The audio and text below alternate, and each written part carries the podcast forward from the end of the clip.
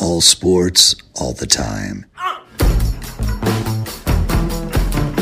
There's heroes and there's legends. Heroes get remembered. Legends never die. This is the Spoken Podcast. Hold your ears, folks. It's showtime. I'm your host, Lance Twidwell. Man, that kid, he can ball, man. He can ball. Touchdown, Kansas City! Patrick freaking Mahomes, baby! Uh, let's talk some sports because that's what we're here to do. You are tuned in to The Spoken. Spoken.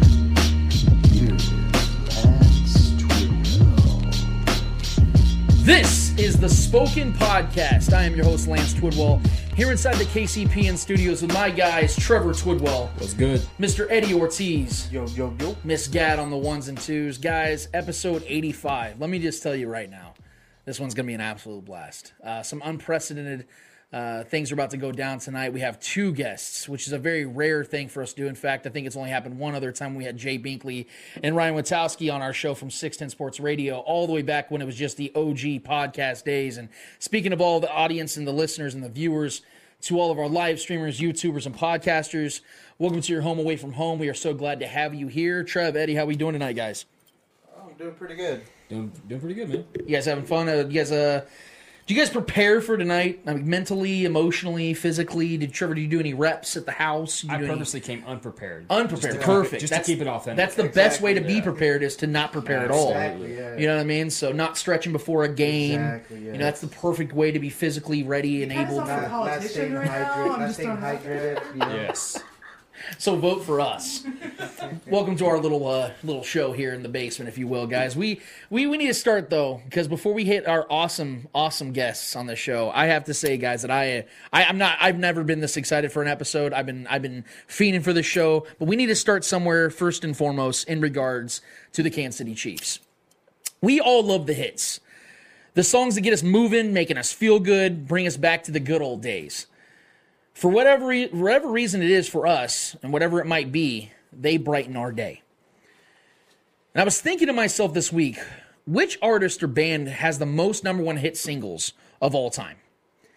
So I went and did what any person that wants actual answers does and did a tiny Google search and I discovered that to no one's surprise, the Beatles still hold the record for number one the num- the most number one hit singles with 20. 20. I was baffled by this number, even after considering how insanely famous that band was. But but damn, guys, like they officially broke up 50 years ago and still hold that record. But do you know how many tracks they put out that weren't number one hit singles? I know you don't know, and neither did I, so guess what I did? A little Google search again. Come to find out, the Beatles released exactly 213 songs. 188 originals and 25 covers. Which means that the Beatles had 20 number one hit singles and 193 decent or even below average songs as well. And again, this is the band with the most number one hit singles and still only made a banger one out of every 11 times. The Chiefs are the Beatles.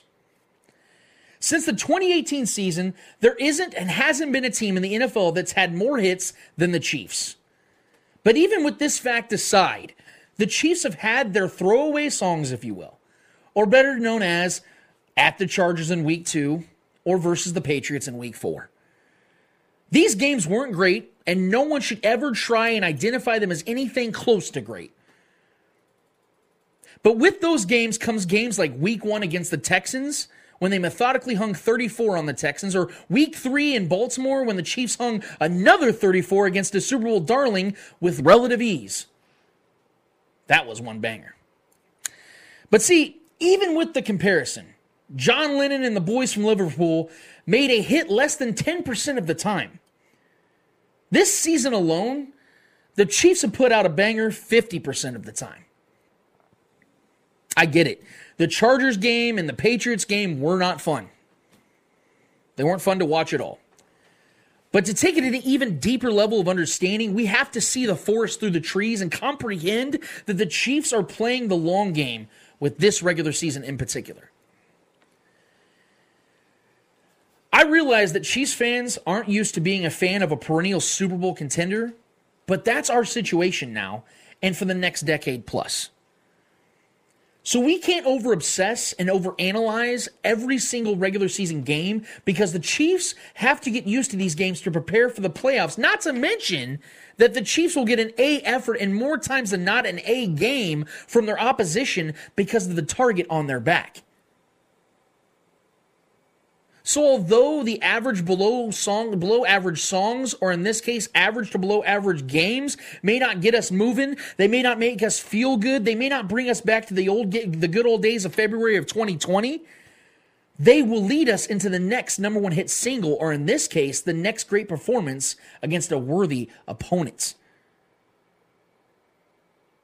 So my challenge to my fellow Chiefs fans is to view the season as an album.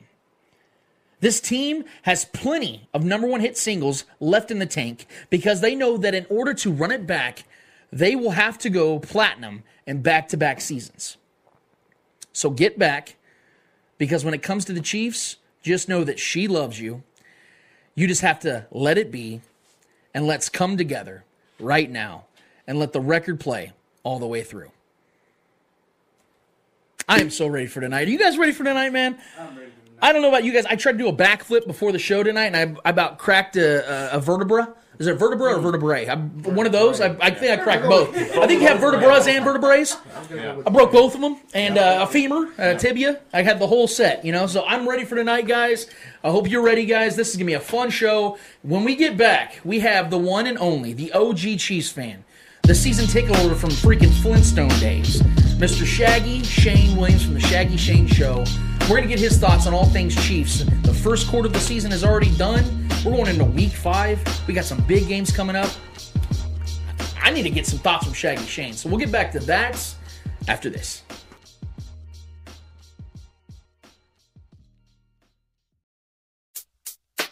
Hold up, son. Word. Yeah. Back at it again on the Spoken Podcast for segment number two. I am your host, Lance Twidwell. Here inside the KCPN studios, my guys Trevor Twidwell, What's good? Eddie Ortiz, the one and only Mrs. Gat on the ones and twos. We got our guy Shaggy Shane about to join us momentarily. Um, but in the meantime, I wanted to bring up something to you guys real quick in regards to uh, the last few games of the Chiefs and, and kind of what I was speaking on in the first episode or the first uh, segment.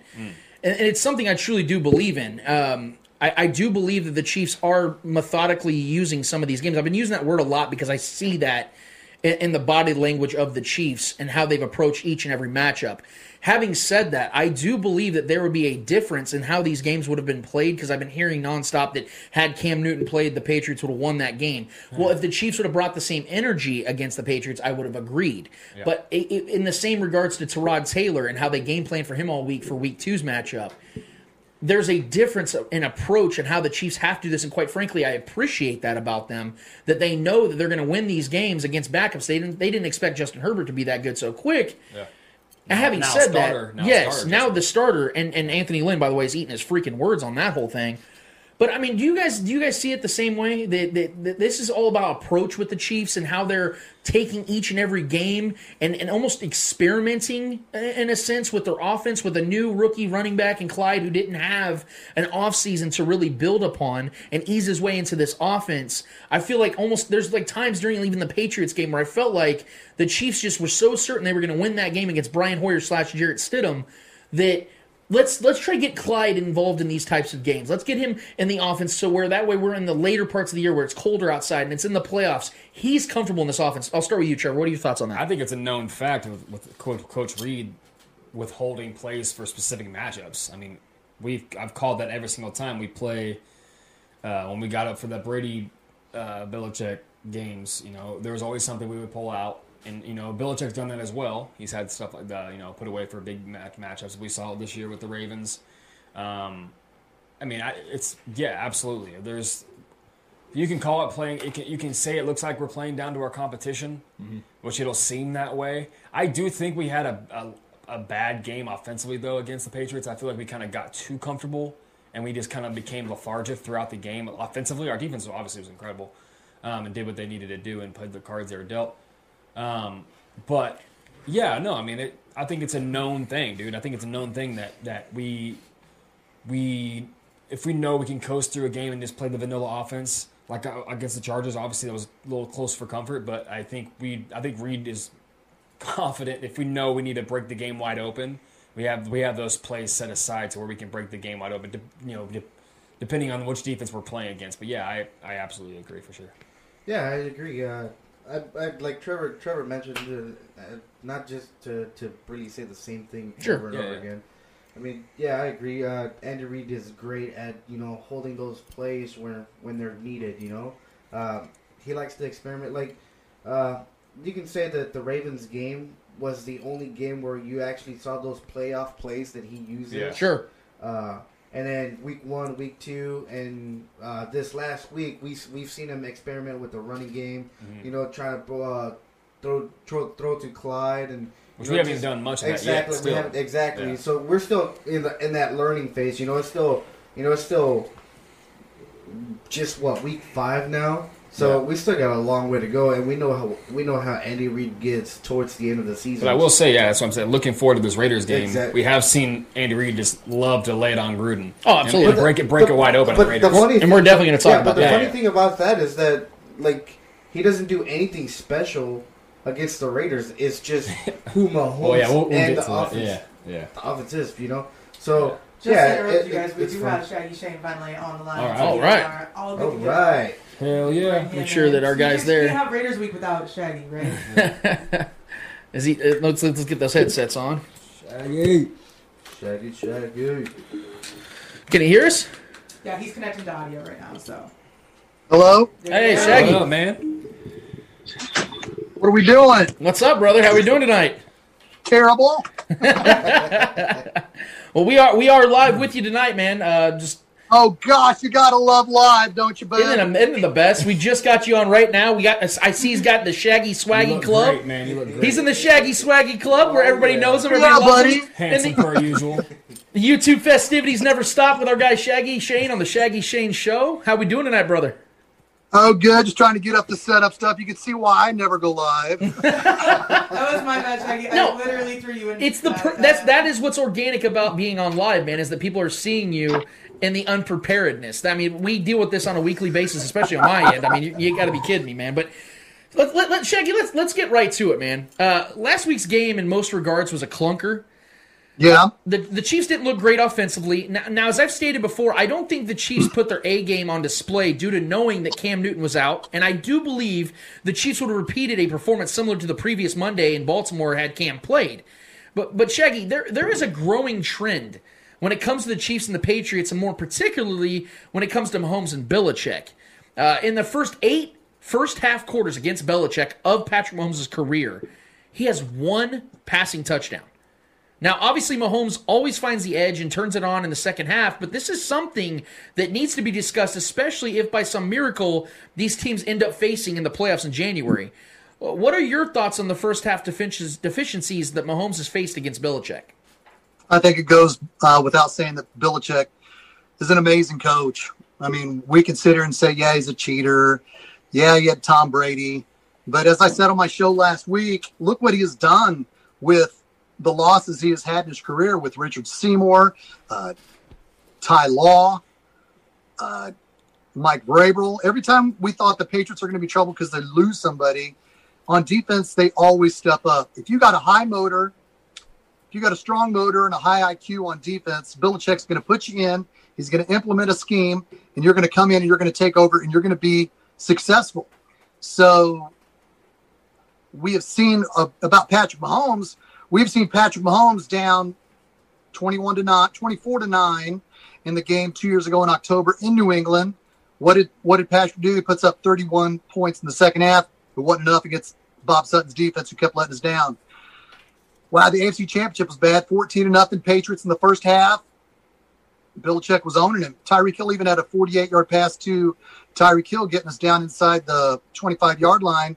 And uh, the timing between Patrick Mahomes and Damien Williams on that wheel route was a chance missed to score in the first half because consequently Patrick Mahomes took a 14 yard sack on the next play and took us out of field goal range.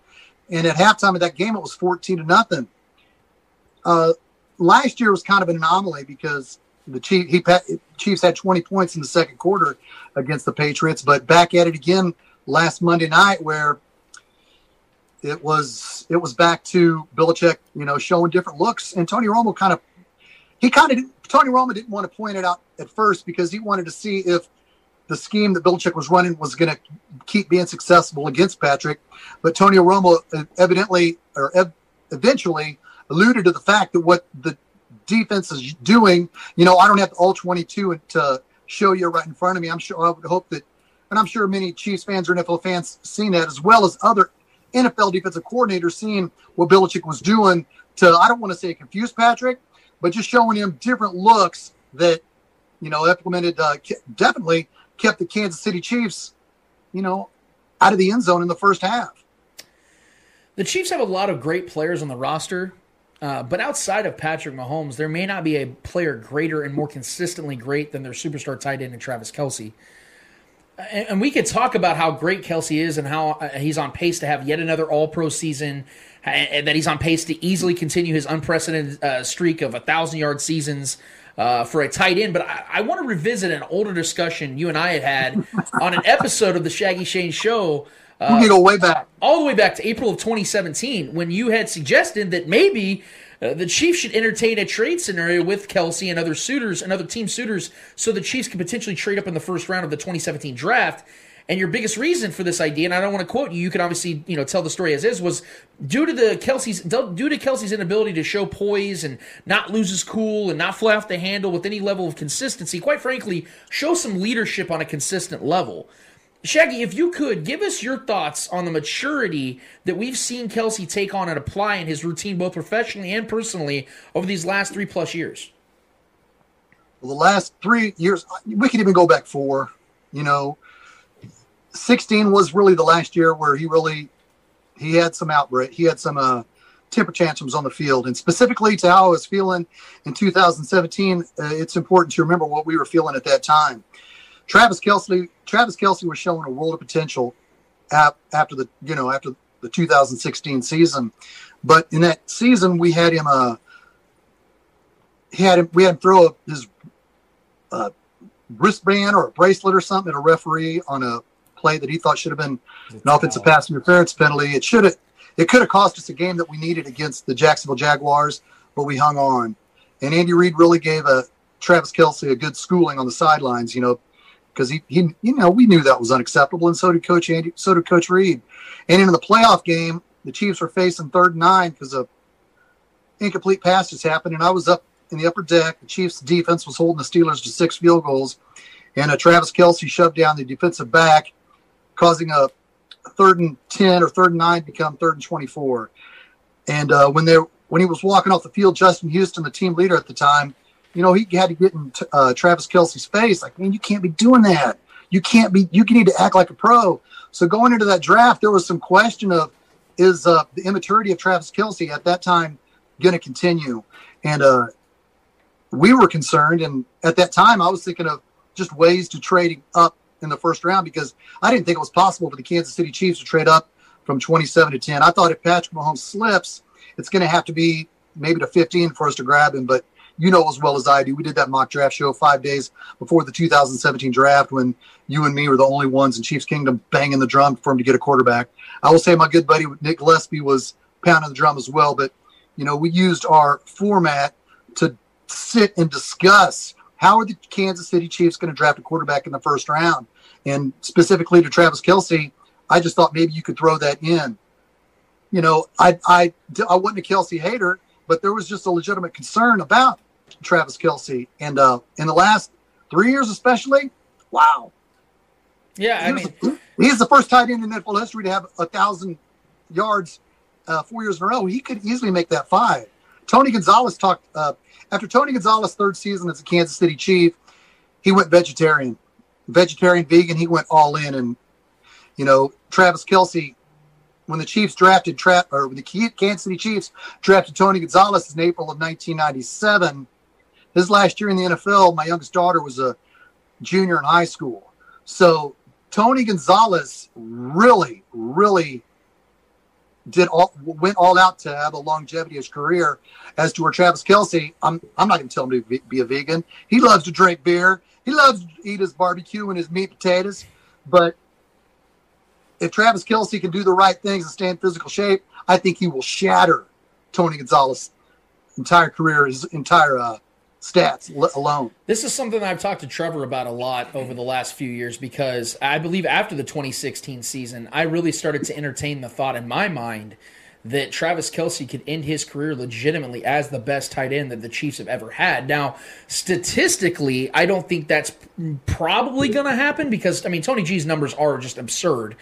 At, Right. the, at the same time, as time progresses, Travis Kelce's playing in a league that is more friendly to open space. And if he stays healthy, especially with the fact he hasn't missed a game since his rookie year of 2013, he keeps Right. that health pace up. I mean, Trevor, your thoughts on that? I mean, Well, I mean, Travis Kelce oh, already accomplished the biggest goal that Gonzalez wanted his whole career, and that's getting a ring. You know, so he's already on pace for his records. He may not get the receptions because the receptions are absolutely absurd for Tony G. I mean, his for as for his entire career, but yardage. I mean, yardage. He's gonna. Pay, I, I, if barring health, there's no question in my mind that Travis Kelce's gonna beat him on the yardage. The touchdowns and receptions. That's that's a lot of that's a lot of numbers to try to catch up on. But I, I mean, and I'm a Tony G guy growing up. That's my that was my all time favorite player to- growing up. But as far as talent goes and consistency and overall skill set, Travis Kelce is the better player in my mind. I just think Right, I just think I just think Tony G's his physical fitness and the way he took care of himself and his ability to be an Iron Man and always be out there. Travis Kelce the same way outside of his early years, starting off with a knee issue, but outside of that, Travis Kelce's been the best in the game. It's not even a question. So he's definitely on pace. I don't think he'll catch up with receptions and yardage or receptions and touchdowns because Tony G that's just where he thrived. Um, Right. So, but yardage, I definitely think, and I think he's going to be the best. Obviously, the best tight end in Chiefs and, history. And, for and to add and to get to kind of add to this uh, point that we're trying to make here, uh, I want to get your thoughts on this, Shaggy. When it comes to wide receivers, when it comes to tight ends, I think a lot of times we get lost in the raw numbers as to how we rank these guys. But it's very circum- Right. it's very circumstantial, very uh, situational because there's a lot of great players at those positions that don't have great quarterbacks or great situations. Whereas you have average, just below or to, to right above average guys that get great quarterbacks and great systems that shine. For me, Travis Kelce is the guy that started with an average quarterback. Alex Smith in his tenure with Kansas City averaged 15 touchdowns a season. That's that's half of Travis Kelce's career to this point that he's had average quarterback play. Now that he's got a great quarterback, to me, I want to see what he can do as a guy that's a recipient to a great quarterback. And all we've seen is all pro seasons and having the greatest streak we've ever seen from a tight end. So Shaggy, is it more of the quality or quantity for you when when ranking these players at skill positions? Between Tony Gonzalez and Travis Kelce? Yes, in particular. Oh, oh, I think as long as Travis Kelce sticks with Patrick Mahomes, he's going to break every record. But the quality and quantity, I mean, we could dissect and pontificate that until midnight. You know, Travis Kelce will break every tight end National Football League record. I mean, like I said, he's already got four over 1,000. It's never been done by any other tight end. Uh, I guess we'll go quantity because I think Travis Kelce will uh, continue to uh, break records. And uh, let's remember, he like you just touched on, Lance, he missed his rookie season, and that was a concern, you know, because Sean McGrath, our bearded brother, was the guy, the veteran that they had to fill in for Travis Kelce. And uh, you remember Sean McGrath came Oh, back. those are dark days. yeah. Still though, well, I mean, it, the fact that he missed his rookie season and still became a, a legend, you know, he's already probably going to be the best tight end in the National Football League, especially if Stake takes good care of himself. I know there was talk about him uh, becoming a vegan in the offseason. I know that that's was talked about early, but it came more newsworthy when he broke up with his girlfriend. And I don't really care about that personal stuff, but I would like to know if if he's really going to be a vegan, and or like you alluded to in March. So, well, the jury's still out, but right now with Patrick Mahomes, Travis Kelce is a man on a mission to be the best tight end in NFL history. Well, for me too, I just want to throw in there the, the biggest thing here in this conversation between these two players is impact. And I think Travis Kelce's impact. I know we had great offenses with Trent Green and and Tony G, and those were fun offenses to watch. But this is another level. These are all time offenses. I know that was an all. They had a couple all time offenses there in the '90s with the Chiefs, but this is on a different level. This is Right. must watch TV, and he's the key cog in this offense. He's the number one target for Patrick Mahomes, who might go down as the greatest quarterback of all time. So we have possibly the greatest quarterback of all time, the number one target being possibly the greatest tight end of all time. I just think the impact there is going to overshadow what T- Tony G ever did in Kansas City. Absolutely. Well, Shaggy, Shaggy uh, we, we did just like we did back in early September. You put out your official uh, 2020 NFL predictions on your channel, uh, which by which by the way, you guys need to follow my guy Shaggy Shane uh, KC, I believe is your YouTube channel if I'm not mistaken. Uh, Shaggy Shane, uh, just Shaggy Shane on YouTube. Shaggy Shane KC is my Twitter. But thank you. Go ahead. Absolutely. Uh, and, and something you predicted is something I've lit- seen literally no one else predict.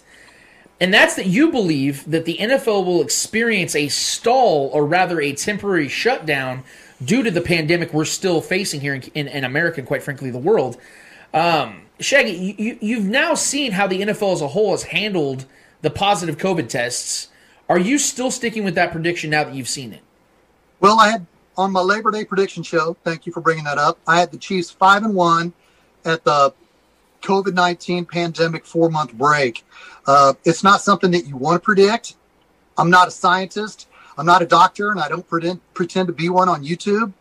But we are just seeing it day by day. It you know a thousand seems like a thousand people die a day by day. So when I was going over my predictions, seeing how things were going, the NBA put it in a bubble in Florida and how the baseball was, I just felt like with the contact of the players being involved, that maybe by week six, I'm not like I said, I said maybe by week six, I feel like by week six, the NFL is going to face a four month COVID 19 suspension. I hope we're six and zero though. I don't want to be five and one at my prediction, but I think it would not surprise me. Would it surprise you, Lance, Trevor? Would it surprise you if at all if they said we are going to suspend the NFL until further notice for probably two or three months until we get COVID nineteen uh, in line to uh, being able to play again? Would it surprise you guys? I, I, I will say it would it would significantly shock me at this point in time period because of the fact that uh, the NFL has had multiple opportunities in several months, quite frankly, to watch how other leagues have have, have done and handled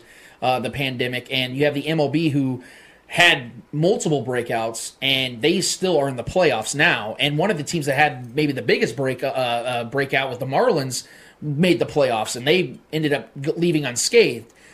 Right. So, so I think the NFL, what they're doing is they're almost hedging their bets a little bit because they Right. all, they know that it's not just that easy just to move the Super Bowl, and it's in early February every single year. So I, think, I think what they're believing is everything's just going to get better. Now that could be foolish, and it probably is. But if they can, if they can watch a league do that does literally everything wrong in the major leagues, find a way to get into their playoffs, and everything's going fine now, without really doing anything different than any other league outside the ML, the NBA doing their bubble. I have a feeling the NFL is hoping for that same type of luck to fall upon them. So at this current time, it would shock me that the NFL would take that type of action, knowing what kind of money is lined up for them and a- a- as as things are as is.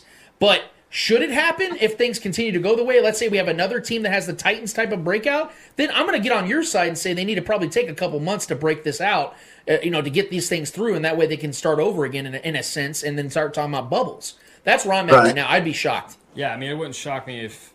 Well, what we need to do is just cancel the season for the Titans and the Raiders because those are two programs that just don't want to follow the rules and abide by the COVID, you know, restraints and, and orders. Um, but I mean, I think I think the NFL is trying to bring back some kind of order by these hefty fines and the coaches and these staffs and these front offices that are just. I mean, we have team only meetings and you know maskless parties being thrown. You know, it's just it's it's absolute negligence and it's irresponsible. And the, these players want to play this season and want to get game checks, yet they don't want to abide by the rules to acquire those game checks. It's just it's bewildering to me. But I, I would be surprised if the, if the the entity that is the Shield to suspend this the entire season just because it's something we've never seen before as far as And I- I- outside of a strike. I don't want it to happen. Right, yeah, right, I, right. I don't. I, I wasn't saying, boy, this is going to be so exciting and good. It's just the fear, and and it's just how 2020 is trending. And man, I don't want it to happen. No, yeah. But I predicted a four month break at after six weeks NFL schedule. So uh, I got I got to stick to it because that was my prediction on my channel. So we'll see what happens. Lord, please don't let me be right on that. Let's get through it somehow, some way, Yeah. get the Chiefs down to Tampa in the Super Bowl in February. Yeah. Not getting them to win the Super Bowl in April, like I did in my prediction show. Get the Chiefs to win the Super Bowl in February. Yeah. Please, guys. That'd, that'd be Wear nice. That'd be nice. Now, now that now that we know, or at least we think we know, uh, that the Chiefs and Raiders game is on this Sunday. Uh, what are you watching for, and what are you expecting to take place in this matchup? dominance over Derek Carr continuously at Arrowhead Stadium. He's lost it, man. Uh, Derek Carr, he's lost it since he's broke his leg on Christmas Eve 2016. He hasn't been the same quarterback. Uh, he showed such promise in 2016. He was in the MVP running with Matt Ryan, if you remember. And since uh, his offensive lineman rolled him up in that game, he hasn't been the same quarterback. I realize on Twitter he's kind of a doofus by blocking people. He doesn't know how to handle the criticism from fans. But that's a whole different argument. That's a whole different debate, and I kind of like to stay out of it. But I know we laugh about his behavior on Twitter. But on the field, Derek Carr just isn't the same. He just he isn't the same, and I wouldn't be surprised. And I know you talked about it, Lance, on your show when the the Raiders signed Marcus Mariota, and when Marcus Mariota eventually takes over. We know that GM who was high on him, so I could see that happening. And for the Sunday, I think the Chiefs should win thirty-one to six. and Get back and show them what they're all about. Oh, we're going to definitely talk about that tonight. We Yeah, have a, yeah. we have another guest coming up tonight, Raider Cody. We're going to definitely points, get his thoughts on that. I, I like that prediction, Shaq. I do. Uh, I, I have a question that kind of veers off uh, from a matchup standpoint, but more in the the coaching ranks, if you will. Right? Is Eric Bieniemy going to finally get his shot at the NFL head as an NFL head coach? And if so, where do you see it headed? July 31st, 2020, I was a guest on The Spoken with Lance Twidwell and Eddie Ortiz and the great Trevor Twidwell. I said, Eric Bieniemy will go to Houston Texans and be their head coach next season. And the reason why I predict it, I'm going to stand by it, is because Bill O'Brien screwed that organization up. You guys have gone over the trades he's botched and players he's let go it only makes sense. I'm not pulling this out of my buttocks when I make uh, when I made that prediction at the end of July that Eric Bieniemy will go to Houston. It makes too much sense. If I'm the owner of the Houston Texans, I want my quarterback Deshaun Watson to have a head coach like Eric Bieniemy. Eric Bieniemy knows how to run an offense. I'm sure he knows how to run a team. He was this close from getting the Tampa Bay job two years ago before Bruce Arians came out of retirement. Eric Bieniemy had Bieniemy had two interviews with the Buccaneers staff, but like I said, Arians came out of retirement. Bieniemy wasn't looked at last year by anyone. We know that was a bunch of crap. Eric Bieniemy is ready to be a head coach, and John McClain, the Houston Texans beat reporter, said tweeted out Monday night. Eric Bieniemy needs to be the head coach of the Kansas City Chiefs, showing me that the great John McClain was listening to the Spoken podcast July 31st with Shaggy Shane, Lance Eddie, and the great Trevor. J- John McClain, friend of the show. I think we all get Yes. friend of the show. And I also loved him in Die Hard, by But the it way. makes too much sense. It makes too much doubt. sense. I mean, I know, I- Lance, I know you want him to go to the Jets, or you think it does, and that's understandable as well. And I respectfully disagree, just because Deshaun Watson would be perfect with Bieniemy. But make your point, my brother. No, absolutely. I, I mean, uh, the Texans make a lot of sense for me, though. The problem that I'm hearing out of Houston is that they also are, are really setting their eyes on Josh McDaniels. He still has a a lot of a lot of people love him, even though he's clout. totally screwed the Colts over. Yeah. There's still a lot oh, of people. him. Yeah, there's still a lot of people that really are hmm. on the Josh got McDaniels bandwagon. And we don't even need to get into the whole race side of this whole thing, which we know it has played a factor in Eric Bieniemy not having a job to this point. Regardless, for me, the reason why I thought the Jets was a perfect opportunity for him is because they have a young quarterback. I know Deshaun Watson's a young quarterback, but he also has a, a, a series of injuries in his career. Uh, that can be a concern. Not only that, the Texans have uh, Bill O'Brien ran that franchise into the ground. They don't have draft picks. They don't have a lot of money. Their their the roster's thin. For me, Eric Bieniemy going to that team, he's taking on a lot. Now I know the Jets are thin as well, but they have a ton of cap space. They have a younger quarterback than Deshaun Watson without knee injuries. It's a bigger market. And for me, it's just there's a lot for Eric Bieniemy. It's not ideal. I would much rather him go to the NFC and you know coach the 49ers, a loaded roster, but that's not really available. And quite frankly, I don't think I don't think he's going to get that. But I, I could definitely see the Texans if they open up the door for him. I can see him absolutely doing it, but for the record, I'm not bitching about having having him for an, an additional year or two because he only makes this team that much better, and I feel like the guys love him and respect him as if he was a head coach here in Kansas City. Um, Yeah, but but moving definitely. but moving to the rest of the regular season, if you will, a- after the Bills game that's coming up now, that's been moved from Thursday to Sunday in uh, Week Six, the Chiefs face one more team after that game with a current winning winning record in the Tampa Bay Buccaneers. I believe it's Week 12 or 13. Shaggy, I try my best to avoid these conversations, but with this team being so great, they arise naturally. Do you see the Chiefs ending the season at 16 and oh? 0? If we stay healthy, there's nobody can stop us. I would say the Saints and I would say Tampa, but if we stay healthy, there's nobody can beat the Kansas City Chiefs. It, it, it like even last week when we were down when we were up six to three through the long part of the third quarter, you felt not not as a homer, you felt we're just kind of playing with them. Patrick's about to go Patrick here in a minute, and of course he hit Kelce for 42 and Sammy Watkins on a couple of third downs, and of course the play calling. But if we stay healthy, I think the Kansas City Chiefs could win every game. I hate predicting it because you know you don't want to be that guy. And I already had the Kansas City Chiefs 14 and two on my prediction show, but I could see, I could see the Chiefs, of course, winning the rest if we stay healthy. Well, I, I- I know in our, in our prediction show, uh, I had them at 14 and 2. I believe all you, all three of us had them at 14 and 2. Uh, Right. my, my losses were to the Bills in Buffalo because of the short week. Now that that's gone to a Sunday and the Chiefs end up being the team with more rest, crazy as it Right. sounds, uh, that's going to be an up in the air prediction for me. The other loss that I had the Chiefs was way later in the season against the Saints because I thought by that time I was actually on the opposite side of you in the pandemic prediction. I thought that we were going to start seeing more fans in the stands and that the Saints were going to have their fans and it was going to be a tough game for the Chiefs at the end of the season. Plus, they didn't really they wouldn't have a lot to play for because they'd have a couple games cushion on the next team with the best record in the AFC. It was just going to be one of those games where the Chiefs lose. I'm revoking that one completely. I think the Saints are frauds. I don't believe in that team. I think the Chiefs are going to go in there and lay that lay an ass beating on that team in week I think 15. So I, I, I'm with you, Shaggy, in this one. Is that I don't want to initially predict it. I don't want to say that it's going to happen. But this is going to be one of those things where if it does in fact happen, it makes all the sense. Like the the pieces fit because this team is so great. And I've always stated on the show, and I will continue to state on the show until proven otherwise. The only team in this in, in the NFL that can beat the Chiefs is their is themselves. They are the only team that can legitimately beat themselves. Beat them as themselves. So.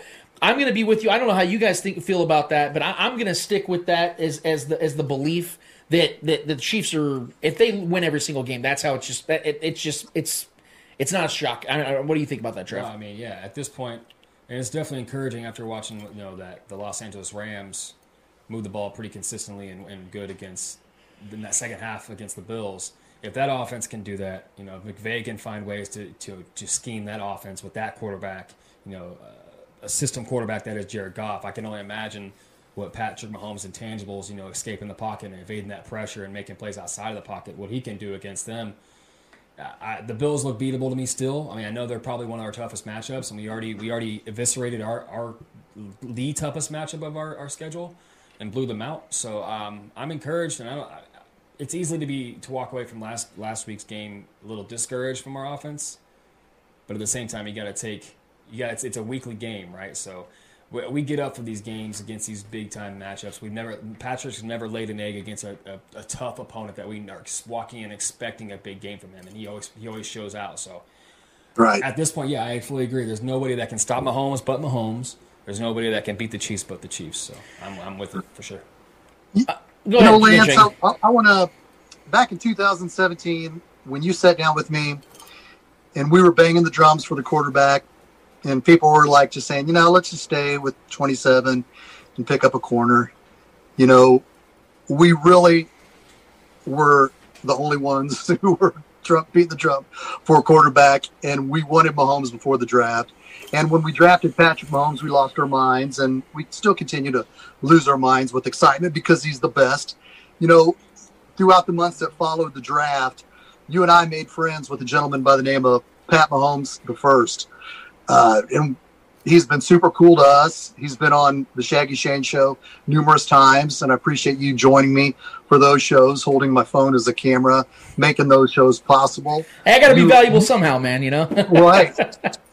You became a you you you know you're friends with Pat as well as myself. He's a great guy and he's a fan of the show. Uh, we interviewed his intelligent, lovely, and talented little sister Tanisha Mahomes uh, last November on your show by phone when I was sitting with you in the Spoken Studios. I want to let you know uh, what Tanisha Mahomes is doing now. She is currently working with, and, and this is what I want everybody to go follow. Everybody go follow Edge Sports Market and Management Team. They represent clients, and Pat Mahomes is the first client that they have reached out to, and Pat Mahomes is now with them. They are dedicated. Let me read this here from their top page here. It says they're, they're a firm dedicated in delivering top level service that gives their clients an edge. And if Pat Mahomes is going to be their client, then they're on to something special. I had a chance to talk to Miss Linda Dorsey, who's the leader of this page, along with Tanisha, two fine, incredible women. You know that as well as I do. And uh, maybe sometime in your uh, in upcoming weeks, I'm not going to tell you how to uh, who you're going to have guests on your shows, but maybe you could reach out to uh, one of them and have them on their shows to tell you more about their firm and their product and what they do for sports. That's a great idea, uh, and I and I love the thought that Tanisha's going to come out here and drop knowledge on her own network, her own show. Uh, it only makes sense. I mean, that family is just loaded with talent. So, I mean, what what are we to expect other than greatness to exude out of uh, a Mahomes? So that's and and we love Tanisha. We'd love to have her back on the show as soon as possible. And she knows that uh, she's dropped nothing but knowledge every, when when she did come in uh, that one time with us. And obviously, Shaggy, we appreciate you being a conduit uh, in many Right. in many regards, man. It's been it's been nothing short of amazing, and I, I've absolutely loved developing these relationships uh, with the greatest quarterback of all time's family. So uh, definitely excited, Yeah. for, definitely excited for what the future's hold. And you know, man, uh, what makes the future even brighter is, is looking back at the past sometimes and realizing where we've come from. And there's no there's nobody there's nobody better to go to than you, my man. And that's why I'm so glad that not only we, we can have you on the show, but I consider you a brother, a friend, somebody I can confide in, and we can talk about Chief stuff, but we can also talk about life things. And I and I definitely appreciate your relationship and you taking the time out of your busy schedule and Tracy allowing this to take place as well for you to come over Right. here and hang out from the Shaggy Swaggy Club. We we definitely yeah, love and appreciate that. And one last question though, Shaggy, What's that? who is the real MVP? Little Pat. and I only said that, I only say that because that's what t- on we were at Tanisha on the spoken when I was in your studios and Tanisha was great. She gave us a long 30 minute interview. She said we called him Little Pat. So I dedicated that to uh, Miss Mama Cindy, Betty Mahomes, who when she came to Kansas City, she said their biggest thrill was meet me. And I'm just a Chiefs fan with a YouTube page. I'm nobody important, but the fact that Patrick's grandmother is a big fan of my show, as well as Pat Mahomes Sr. and his little sister Tanisha, that humbles me because I'm just a Chiefs fan with, like I said, a loudmouth with a YouTube page. And uh, like Tanisha said, they call him Little Pat. And we when we when I put that song together, I came up with a chorus, and I know that's what you're talking about. I came up with a chorus and I sent it to uh, Zach Pearson, my daughter Tara's boyfriend, who makes music. And I said, "Can you do Can you do me a favor? I got this chorus." And I sang him the chorus and had him write the lyrics around it. And my youngest daughter Tabitha made the video, which was perfect. But the little Pat is in honor of his Patrick's side of the family. His dad's side of the family calling him Little Pat, so that's where that's from. That's awesome, Shaggy. This is Gat, by the way. Hey, um, we've got Linda Dorsey here that's been watching the show, and uh, she says, shout out to Edge Sports Marketing and Management. She'd love to be on the show. So thank you for making that happen, Shaggy. I appreciate that. Thank you so much. He's the conduit. I'm telling you, he is the conduit. He's what makes he's what makes things happen. I love it. You're the Thank elixir, you. brother. But, but hey, you know, back to 2017 real quick. You know, six months before the Chiefs Migos, you know who we are. You, Clay, and me. Clay Windler's my best friend for the last 16 years. When I told him I was going to say, hey, I, I even reached out to Clay privately, and I still got that message saved. I said, "Hey Clay, I'm going to have Lance Twidwell of the Spoken on my mock draft show, and we're going to talk about the Kansas City Chiefs getting a quarterback in the first round. What do you think, Clay?" And Clay said, "I don't know, man. We might want to bite the bullet a year and wait for Josh Rosen or Sam Darnold to come out." And I said, "No, Clay, you got to get Patrick Mahomes." It ain't Patrick Mahomes. It's Patrick And- and freaking and I'm not call- Mahomes. yes, I'm not, call- I'm not calling Clay out. It was just between me and Nick Gillespie, and then when me and you sat down five days before the draft, look back on that that show on YouTube because we, we were just losing our mind. We were demanding it, and it was like a it, it was like a spiritual calling that day because I woke up that day knowing it was going to happen, and I was texting back and forth with you, Lance, and I said, John Elway's thinking about trading up. And you said, no, John Elway, he probably will. And I said, no, fa- no, Lance, have the faith. It's going to happen. And then an hour later, Ian Rapoport starts saying, uh, the Chiefs are talking about moving up. And then our planets lined up. We lost our minds. I ran, but when they said Patrick Lavon Mahomes or Patrick Mahomes' name, I ran up in the back and it was raining. I was wearing socks. I DVR'd it, but I didn't even see Patrick put his hat on. Yeah. Just because I ran around in the backyard screaming with so much excitement that I lost my mind. Uh, because I knew that this kid was going to take us to championships. He had the moxie, and the reason why I wanted him so much over Deshaun Watson and Mitchell Trubisky was because he had the gun to go up top. And the Chiefs just lost a playoff game in the divisional round where Tyreek Hill was running down the middle of the field and Alex Smith didn't see him in a two point divisional round loss. It just made too much sense that we have to get this kid out of tech. Yep. I believe our uh, YouTube video uh, from April of 2017 has been airing on uh, ESPN Classic uh, over the last couple of days. So, so we're doing something right, Shaggy. Hell yeah, buddy. no, that is that is our guy, Shaggy Shane, my brother. I love you to death. Uh, Love you too, man. Love you, are, Trevor. You, are the absolute best, man. Seriously, I mean, I mean that. You're the best human I know, and uh, you're, you're you're the OG, man. And we, we, we just thank you so much for being here with us, and, and we, we we'd love to have you every single week, man. So. Uh, really appreciate you coming in here and sharing some knowledge and giving us your thoughts on all things Chiefs related. My my people, everybody, everybody that's watching and listening, follow my guy Shaggy Shane, man. Hit him up on Facebook, YouTube, Twitter. He's got it all, man. He, he is the he is the Chiefs fan. If you ever want to see a representation of a Chiefs fan, it's my guy Shaggy Shane. So Shaggy, thank you so much, man, for being here. We really do appreciate it. Love you, Lance. Love you, brother. And speaking of representation, we have our guy Raider Cody coming onto the show right now, right this very instant. We're gonna take a quick break. Actually, I'm lying to you. We got our guy Raider Cody ready to go, man. We're we're, we're so excited. Is he online actually right now? Actually, we're gonna go to break, and we got our guy Raider Cody coming on. We'll get back to that after this.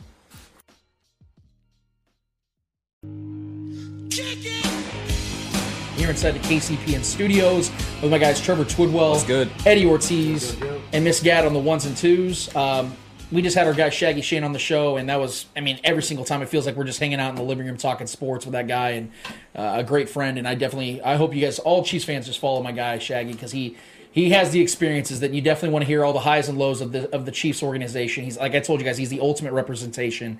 And, and again, speaking of representation, I am so glad and so honored to have our guy. Uh, a big time Raiders fan, a podcaster uh, out there, and I, I believe it's Oakland, if I'm not mistaken. We're going to get that corrected. If not, our guy Raider Cody is joining us tonight to talk some Chiefs versus Raiders, or Raiders versus Chiefs, however he likes to put it together. Nevertheless, Chiefs week, Raiders week. we got our guy Raider Cody. Let's give it up for our guy Raider Cody coming onto the show, Kansas City show, coming into enemy territory, if you will. Raider, Raider Cody, how we doing tonight, man?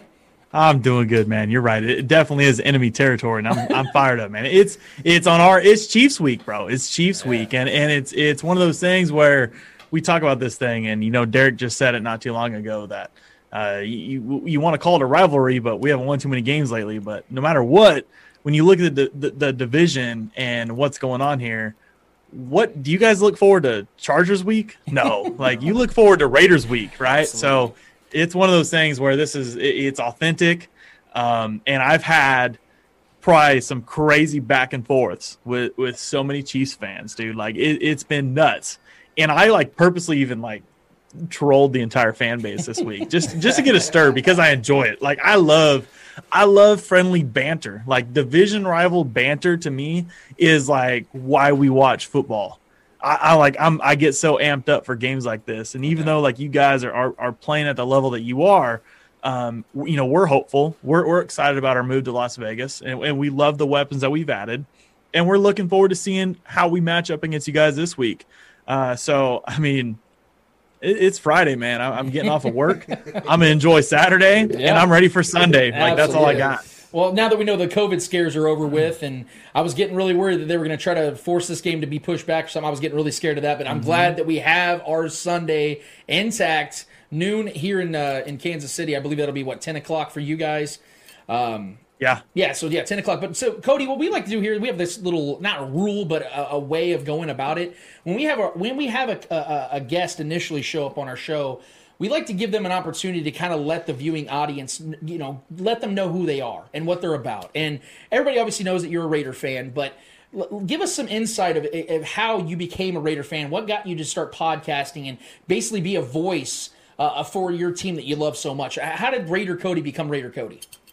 Oh man, from from the womb to the tomb, like I like to say, like you just, I came into it. My dad was a big Raider fan. Um, have just enjoyed going to games, uh, just like your producer had said. Coming into this, uh, you know, she went to the Coliseum, and you almost feel like, you know, you're you're part of the culture. Like it, it's amazing, like being in Raider Nation, especially like what we've experienced, uh, you know, the last handful of years um, in Oakland at the tailgates, uh, the fan base. It's absolutely nuts. It's like a family. Um, so it's I'm easily drawn to it, and I don't know what it is. I, I guess I enjoy the the almost heart attacks on Sundays. I don't know. I feel like I've never watched a Raider game in my life that even if we're winning, it's like a super close win or it's it's it's something that's something crazy is going on.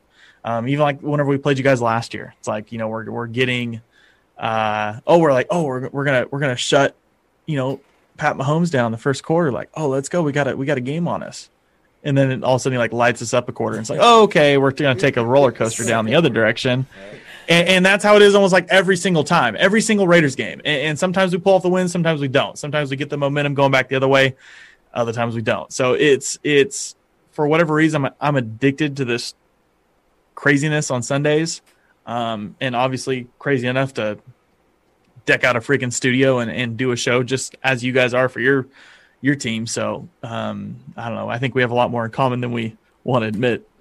Oh, we, we love the game of football first and foremost, man. So we're brothers in arms in that regard.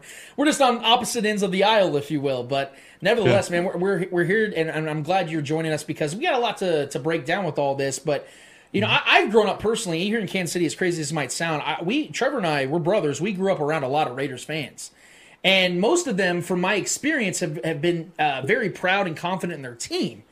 Uh, now, now in particular, in particular, you're widely known as one of the more optimistic and uplifting fans within your own fan base. Now, I don't know how old you are, Cody, but I'd have to imagine you're not older than 30, uh, which means that the majority of your life you've never seen you've seen more downs and ups when it comes to the team you love. Having only one winning season in 17 years, zero playoff wins since 2002, and the Super Bowl 37 since the Super Bowl 37, it's been rather rough for you guys to say the least but not to mention, you know, the team moving from from Oakland, and this seems I think this is like the second or third time this has happened. Going to Las Vegas, um, it's it's been rough for you guys. But I have to ask, what what keeps you so drawn to a team that's quite frankly let you down more times than not of, of recent memory? You know what's crazy is how you describe it. Um, It sounds kind of depressing, but in the same breath, like our rich history and how we treat our alumni, how we do things, how we enjoy football games, how we enjoy ourselves on game day. Um, you know, hey, maybe the product on the field isn't always 100%. You know, maybe we've only had like one or two promising seasons in recent years. Um, but in the same breath, that's kind of, I guess, like well, that's what makes Raiders fans awesome. You know, we go out there and we, and we enjoy ourselves and we understand that everything is bigger than football. You know what I mean? Like that's kind of like how we kind of go into the attitude um, of knowing that we can go on game day and we can have a good time and enjoy family, like family first. Um, watch some good football and hopefully we compete. Hopefully we do some good things and watch ourselves build. And even with the moves, man, like uh, I understand like moving cities seems like it's rough, but we've done this before. Like LA is probably like where the biggest portion of our fan base, even still. Like you go to the Bay Area and they're kind of split with the Niners. Um, and we still have obviously a large following from the Bay Area. And now we're going to a city that, in my opinion, is going to be maybe taking over the NFL, like low key. Like, you know, as soon as you start having a draft in Las Vegas, why would you want to have an NFL draft anywhere else? Eh, no matter what point. you do. It's fair. So it, you, maybe you have a Pro Bowl there, and it's like, well, why are you going to want to go anywhere else other than Las Vegas? Because nobody is going to do it better. Um, so making these transitions, making these moves, um, I guess I find myself optimistic because I just genuinely enjoy just flipping on the Raider game and seeing the outcome and seeing what's going to go on on. And um, you, you you bring up recent history, and it's like one thing, but it's like, hey, we can say, be like, hey, we got you know three Lombardis, we got all these. I mean, really like historical players, um, and I can even say for you guys, it's like, yeah, you got a you know good powerhouse team, but um, how much like do you guys you know bring up past players or honor them or do different things? And I feel like that's kind of like where the Raiders have an advantage as an organization um, you know, really just honoring guys um, that have like, you know, once a Raider, always a Raider. And we've always taken it to heart um, and just kind of like stayed in that Al Davis way. Um, and in a way, I would say just the Raiders franchise has been elite in its own like sense. Like we just, we just enjoy ourselves at an elite level and, and we, and we do good things. We love our game days. Um, and we still enjoy these rivals. And at some point, man, like our time's coming, man. Our time's coming. I'm optimistic. I'll be a little obnoxious. Our time's coming. We're gonna we're gonna be doing I hopefully some good things here pretty soon. You know, I can't help but acknowledge, Cody, that you, you took the deep breath before you said your time's coming. so was that a I really do believe it, or like I fucking wishful hope this happens, man? Like, that was uh, I wasn't sure if I'm ready to get into that conversation with you guys yet. you know, I'm like, okay, are we gonna are we gonna you know I've been here ten minutes. Like I guess we're okay. Let's go. Let's Battle up. Just dive in, baby. Just dive in. You know what I mean? Well, I, yeah. want, I want to get your thoughts on this. What was your initial reaction when the Raiders gave an unprecedented, and I mean unprecedented, contract, 10 years, $100 million to Jon Gruden? And in your opinion, has Chucky lived up to the, the contract so far, two, two and some change years uh, into that contract? I don't think he'll live up to that contract until he wins the Super Bowl. You know, just kind of like I, I feel like even the same way um, with almost any player that's had like a big extension. Like you don't live up to that contract unless you like drive some success to the football team. Um, and I, you know, carry that equal weight with anybody. Uh, so for him, for Derek, for guys like Trent Brown, for guys like Lamarcus Joyner, you see those guys come in like with big contracts. Um, until we see until we see success, like um, you're just bringing them in for what jersey sales or because you know the fan base likes them. Um, I don't know. It, it's three years in, whatever this is, and with a ten-year contract, you expect what to be successful five, right? I mean, you, you half of it you would expect to have you know a successful season. So I mean, we'll see soon enough. Um, but yeah, I mean, the the immediate reaction is you go back and you think that was the last time we are in the Super Bowl. So um, there's no way you have a negative reaction to that in the same breath, what's he going to bring to the table? And we're watching that now. And I don't want to say I'm disappointed, but we're going to find out soon with personnel and with maybe some very touchy coaching choices, you know, because everybody that he's bringing around him, uh, even like a defensive coordinator, that's been a hot topic right now in Raider Nation. That's his choice, you know. Um, you got to be able to make a coaching change, coaching change whenever you need to, and um, if he doesn't, he sticks with his guys, then you kind of start to question things. But uh, it seems like him and Mayock together have been a pretty good recipe, and we're you know we're putting the guys in the right spots. And you know, had we talked two weeks ago, I'd be sitting here like telling you like we're we're gonna beat the brakes off you. You know what I mean? Like I would have been like all over the top. Eh, but after two more weeks, you know, we kind of humble ourselves. We're like, okay, are we gonna be able to bounce back, or we're gonna not? Because um, I think that's like what makes a football team a football team and that's what's separated you guys from a lot of other football teams is you could be getting the brakes beat off you guys for three quarters, um, but it takes two plays to flip the entire game around and take it over. Um, so nice. I think that's kind of like where we sit for the season is, uh, you know, we played well, um, then we kind of got humbled, and now we're going to see if we can flip this thing back around and, and take control. And unfortunately, we got to do that while we're playing your stupid Chiefs. But well, you say you say uh, you're bringing up coaching changes, and that which is a possibility, and that could definitely help improve the team. But I want to talk about your quarterback. Do you think? There's a possible change coming in that if, if Derek Carr is not improving moving forward. Do you think Derek Carr is the guy? He's still a young quarterback. He's a, he's an efficient safe quarterback, but do you think he's a guy you can really win with? I mean, with the way our football team is, you can maybe maybe give three quarterbacks in the NFL that could Yeah. probably do better. Right. Right with this football team. Like you you know, you start to think like Patrick Mahomes or like Russell Wilson or Aaron Rodgers maybe. Like maybe they come in and, and maybe they can win more games. But when you're dealing with like the worst defense in the NFL, how much can you do? Um, Right. So when you go back and you watch every snap, um, and what he's trying to do, force the football down the field for the first time in a long time. Um, seeing him kind of like take chances because yeah, I think he's ready to win some football games. Yeah. Um, I've been a big supporter of, of DC just because of the intangibles, uh, just because of the players that we've seen come in and out of the locker room. Uh, I mean, you guys know what it's like whenever you're dysfunctional, like whenever, whenever you're winning four to six games a year. How many football players want to stay there for a long period of time? How many players still want to get on that podium and say, I want to be a Raider for life. How many guys want to go through the media scrutiny and and and getting, um, you know, just like dragged through the mud and still want to say like, this is my team. This is where I want to be. Um, so like that's what I look at, and I think he has the IQ, the arm talent. Um, now it's just kind of just putting it together with the rest of the team and making things work. Because even for you guys, you might have a high-powered offense, fast offense, a lot of pre-snap motions um, but your defense is still like kind of sneaky good. Like you have a complete football team. Uh, you can't really find a weakness. You like you're getting pressure with like Chris Jones. You're you're, you're getting pressure on the defensive line. Um, you have a good secondary. Um, you have a decent run game now. Of course, getting a rookie running back that's going to revamp things, um, and a quarterback that's mediocre. Right? We're, we're gonna get to, we're gonna get to that in just a second. We're gonna get to that. Don't you worry. Don't you worry, Raider Cody. no, I'm not.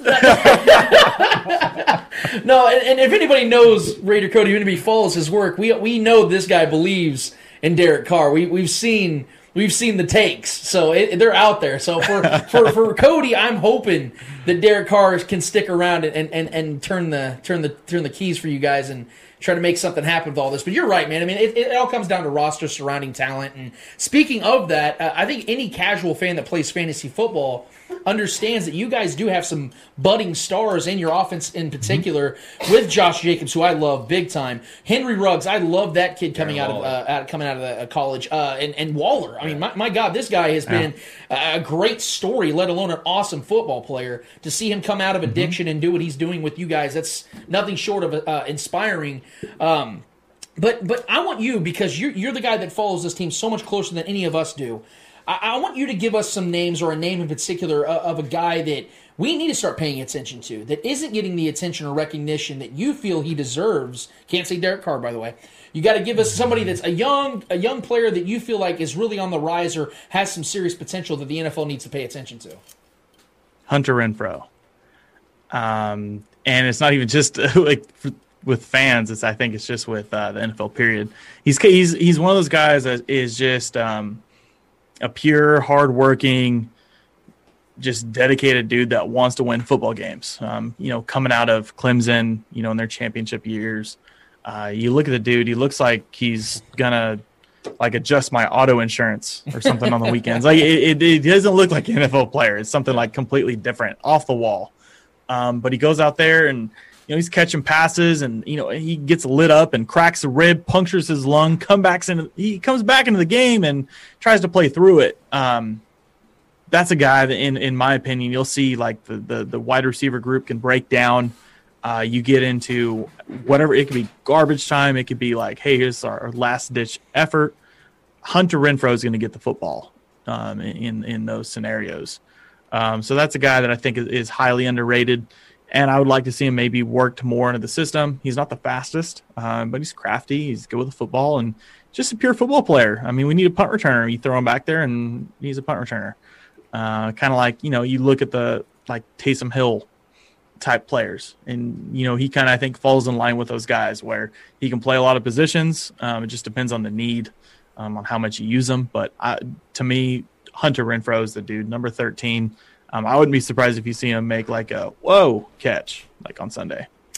I mean, you, you can't talk Raiders uh, uh, without mentioning Al Davis, uh, the legendary, Yeah. uh, late great uh, Al Davis. Just win, baby. Rest that was in peace. that was he was faithful. You know, he was famous for is, is the the saying Mm-hmm. and, and how aggressive he was as a, as an owner and how vocal he was as an owner. Um, having said that, Mark Davis, his son, now the owner, um, I, I don't really know how to feel about him. Now, I'm far away from the whole situation, but I, I want to get your thoughts. Do you think that Mark Davis is carrying on his father's legacy, or what is your opinion on him overall as an owner? I think he's actually changed a little bit, and that's kind of cool um, because Al Davis was great, I think, in his time, um, and kind of being like a pioneer of the of the league, being able to bring in, you know, it's like the first whatever uh, Latino quarterback, um, bringing in first Latino head coach, uh, the first uh, African American head coach, the first female uh, CEO, president of the NFL. Like you know, kind of like making those landmarks. It's like cool to see that. Um, but then like towards the like tail end of his career, there's a lot of Raider fans that are like my age, and they see those last few years, and you're like, oh, dude, he was he was the worst. You know, I couldn't wait until someone else like started taking over. And I get it. You kind of get on that last, you know, leg, and you, and you're still like kind of stuck in your ways, and you want to try and do things uh, to help your football team win. Uh, to give an example, like Jerry Jones right now, like we see what he's trying to do with his football team, and that's what he's kind of like in his own like world, right? Jerry's world is literally like just like kind of like, okay, what are you doing over there, Jerry? and that's kind of where Al Davis was at one point. So seeing Mark Davis come in with a breath, breath of fresh air, bringing in people to you know clean up debt, um, and really take this football team from a city and a governor and um, leadership to not even own your stadium, sharing it with the A's. We're sitting in olive green seats, not even knowing what we're going to get, um, with no upgrades, and kind of just I don't even know, like just a disgruntled fan base, like towards you know those last few years to maybe the, I mean, I can probably confidently say the the sleekest and craziest looking stadium that we've ever seen in football. And like I said earlier, going into, I would say, an NFL city that could take over literally the NFL as the NFL city, as maybe the hub. Um, being able to make that move for virtually, you know, everyone like makes fun of them, like, oh, well, it's paid for by the city. It's like, well, dude, like if you're in their shoes, Yeah. what would you do? Would you rather pay for it or Yeah, have freaking right. the city pay for it? uh, so at that breath, it's like, well, I think he's making some pretty good moves, and um, he's he's kept the brand still authentic. Um, he's he's he's carried on the Raider way. Uh, he still loves his alumni, his ex players, still treats them well.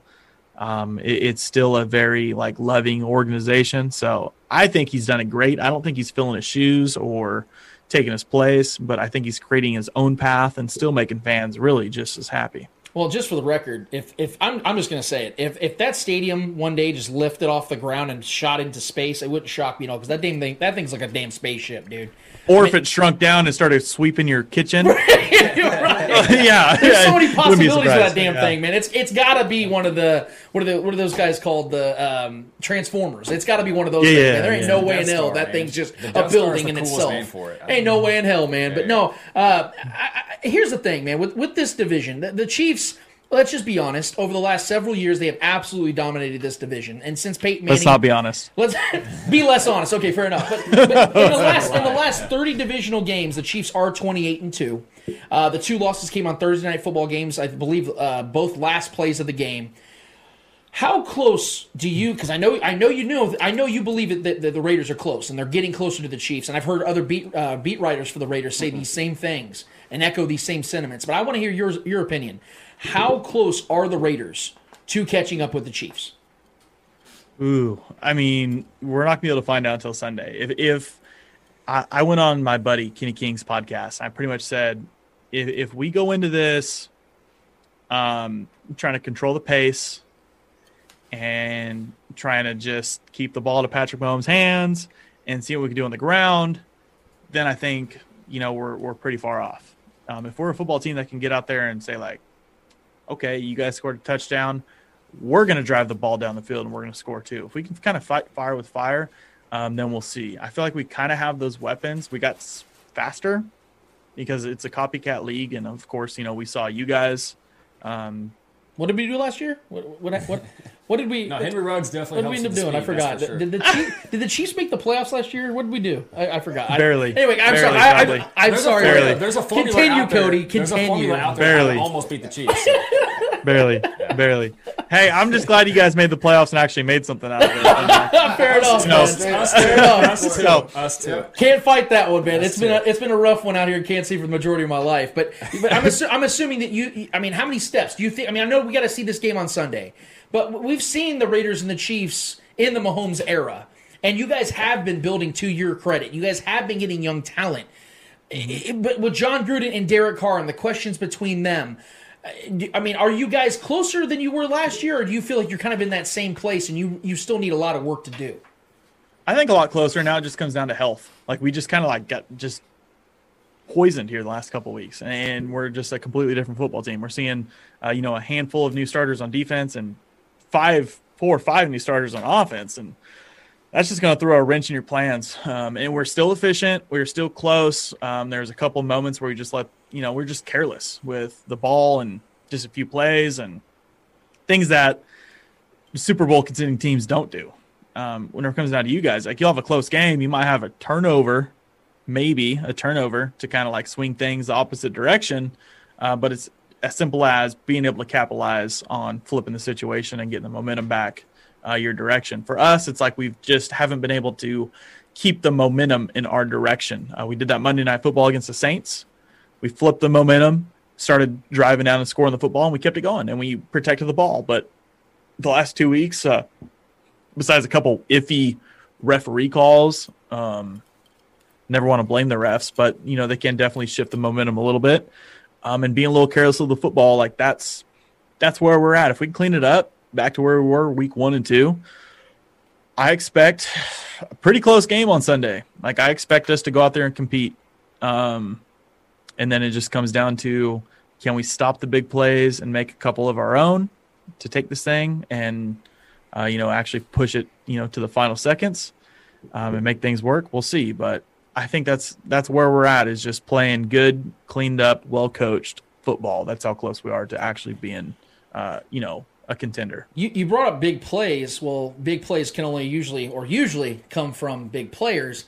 Um, you you had some you had a you had a nice little take this week, and uh, I want to I want to I want to give you the platform and the opportunity. But before we give you the platform and the opportunity to respond to said take, I want to play the snippet of said take for our, our viewing audience. Yeah, can we go ahead and drop that line, please?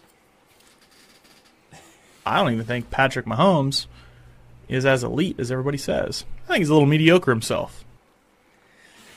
Cody, look, man, look. I, I think you and I could be friends here, okay? But those are fighting words, bro. Those are fighting words. Let's go. He's not even just our quarterback; he's the league's quarterback, man. I mean, this is Put the ultimate. Rev- if you were to build Madden style, build a quarterback, Patrick Mahomes is that walking representation of that quarterback. So, so I, I'm going to give you the mm-hmm. platform. I'm going to give you the platform. It's all you. You take over the spoken podcast. Tell me why Mr. Patrick Mahomes is so overrated and, and mediocre in your opinion. I'll tell you one thing. First of all, you played this very well this entire week. Get me on right now. This is this is prime prime time right now. This is this is good stuff in, in the podcasting world.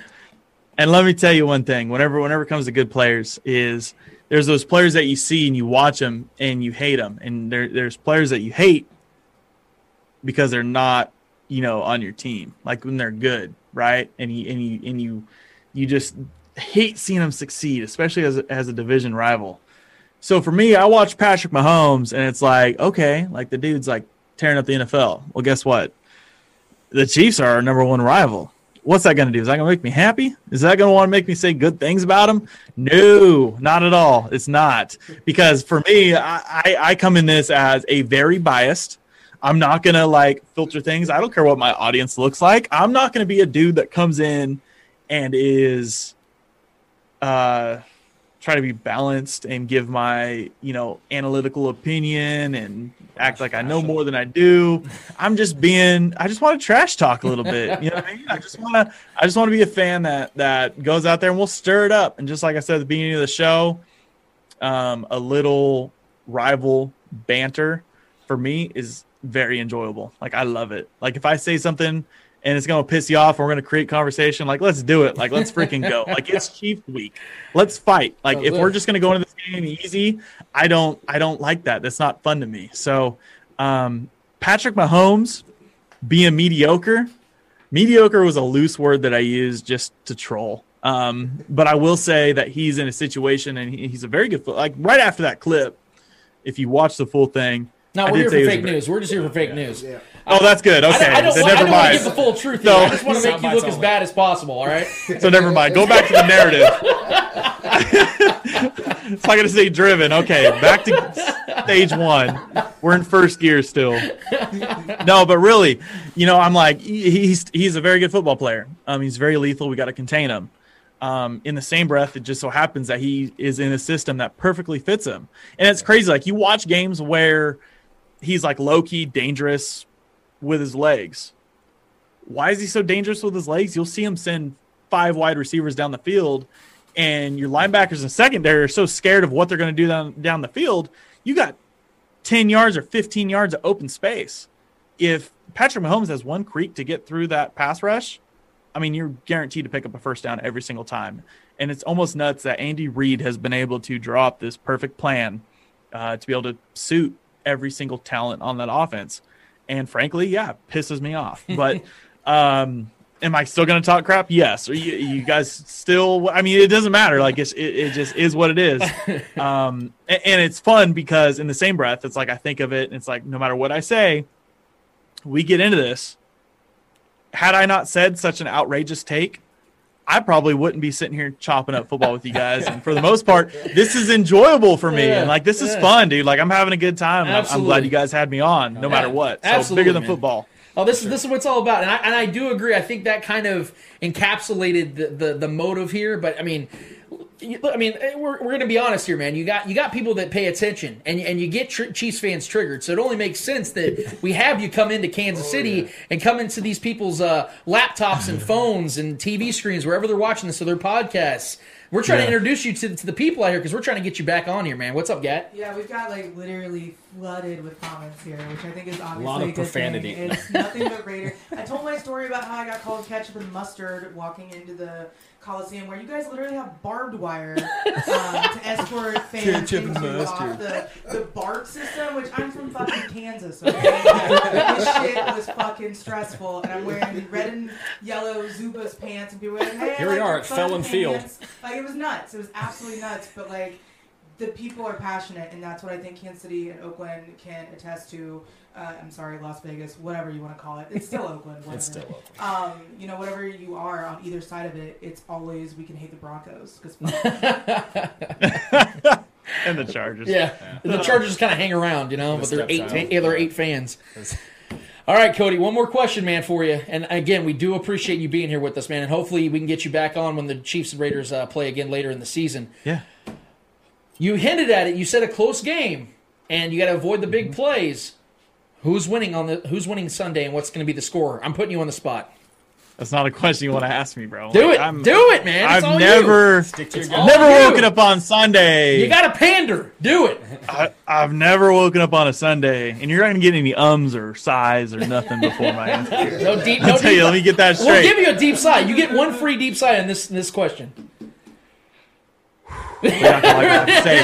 So, so here's my thing. Uh, see, I, got, I had to readjust. I had to sit back in my seat because I'm not sure what's going to happen right now. Because I've never woken up on game day, and I hope there's. I hope there's. I need to be a hype guy. I feel like for for the Raiders on Sunday morning because I've never woken up on game day, ever doubting a win or a loss. Like we went into last year, I think in uh, almost the same breath. Towards the end of the year, we're we're on the on the brinks of playoffs, and we're like, we're going to bounce back. We're going to beat the Chiefs. We're going to get into this thing. This year, we're a little bit more talented, I would say. And there's, you know, we show these flashes where I'm just like, I think we can we can beat the Chiefs. So, if I had to make a prediction right now, it's a high scoring game. We both score 30 plus. You guys are smirking, and I love it. I absolutely love it. We're trying to hide it, bro. We're trying to hide it. We're trying to Go ahead. Hey, that's good. I love I love the uh the Raiders fans are representing the comments too. You got some support. You don't got it, feel man. Alone right The now. culture's gotta You're well supported. I'm telling you, I see a high scoring game, 30 plus points on each end.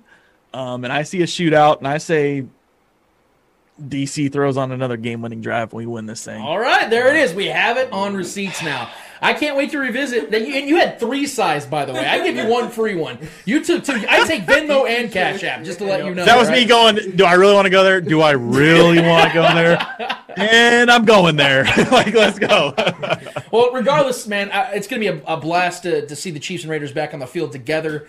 Uh, no matter what happens on the field, uh, in the stands, it's always a real thing between us. Nevertheless, though, man, we have nothing but respect. We appreciate Yeah, we appreciate what you do, man, out there for your guys' uh, fan base because that's what we're trying to be out here as well. So we're, we we have a mutual respect there and a mutual agreement that we're, we're going to love our teams no matter what and uh, we try to represent the best way possible. And I think you do an awesome job out there, man. And uh, keep doing what you're doing. And again, we would love to have you back uh, when the Chiefs and Raiders play later on in the season. But that's our guy Raider Cody, man. If you have any shout outs or anything you want to throw out there, I mean, throw out your podcast, throw out your YouTube, man. Do, go ahead and give us what you got. Yeah, man. RaiderCody.com to search anything. But I do want to give one last note um, for Chiefs fans, for anyone listening right now, is I went through a, a, a little spell last year, towards the end of the year, with my daughter, and I want to give a shout out to, to Chiefs Kingdom because uh, through all of it, you know, she had like a like three or four days in the hospital, pretty bad deal. Um, and as much banter as I get on Twitter, it was really cool to see Chiefs Kingdom come out and kind of like share their prayers and their thoughts and um, putting things out there, and it was cool. Like it's it, it always is bigger than football, um, and there and there's a lot of things like I'll go back and forth all the time. Like I'll, just, you know, I mean I'll, I'll say outlandish things, um, dunkles and cousin kissers. Like we'll we'll go. I mean all down the line, right? I mean we'll, Well, we got them. I'm we'll sure we drop all the jokes. I'm sure we got them. We'll drop all the jokes. but it's it's like one of those things where we just um we we do understand it's bigger than football and that's why we, we do charity work and stuff like that. So it's really cool to see even Chiefs Kingdom um do stuff like that. So um shout out to you guys for being um in a sense to me like as a as a stand-up fan base um and i'm glad hopefully you guys are you know enjoying your little run here because it's going to come to an end I like it. We're, we're going to enjoy it as much as we can because as long as you're taking deep breaths, we know we're winning around here. So it's all right, Cody. We appreciate And, and in all seriousness, I'm glad to, to hear that your daughter's hopefully doing better and everything. And Yes. um, I mean, I, I would like to believe we have some decent Chiefs fans out here, even if we all have uh, combined three teeth. But uh, nevertheless, man, we, we appreciate you being here, Raider Cody. Uh, absolutely, you guys follow him, give him give him some shit on uh, Twitter, Facebook. He's got it all taken care of, guys. He's the guy to go to if you have any uh, senseless banner you want to throw at a Raider fan. That is your target right there. The face, uh, the face of the Raiders, guys. Give it up for our guy Raider Cody. Thank you so much for being here, man. We really appreciate it. Appreciate you guys man let's uh let's get together soon we got another game coming up That sounds like an absolute plan. Cannot wait to hear more deep sides from our guy Raider Cody. We're to take a quick break, guys. When we get back, we are to give you guys our thoughts on the Chiefs and Raiders, uh, what we think is to take place in this game. I cannot wait because this is the week I wait for. I look forward to each and every year. So we'll get back to that after this.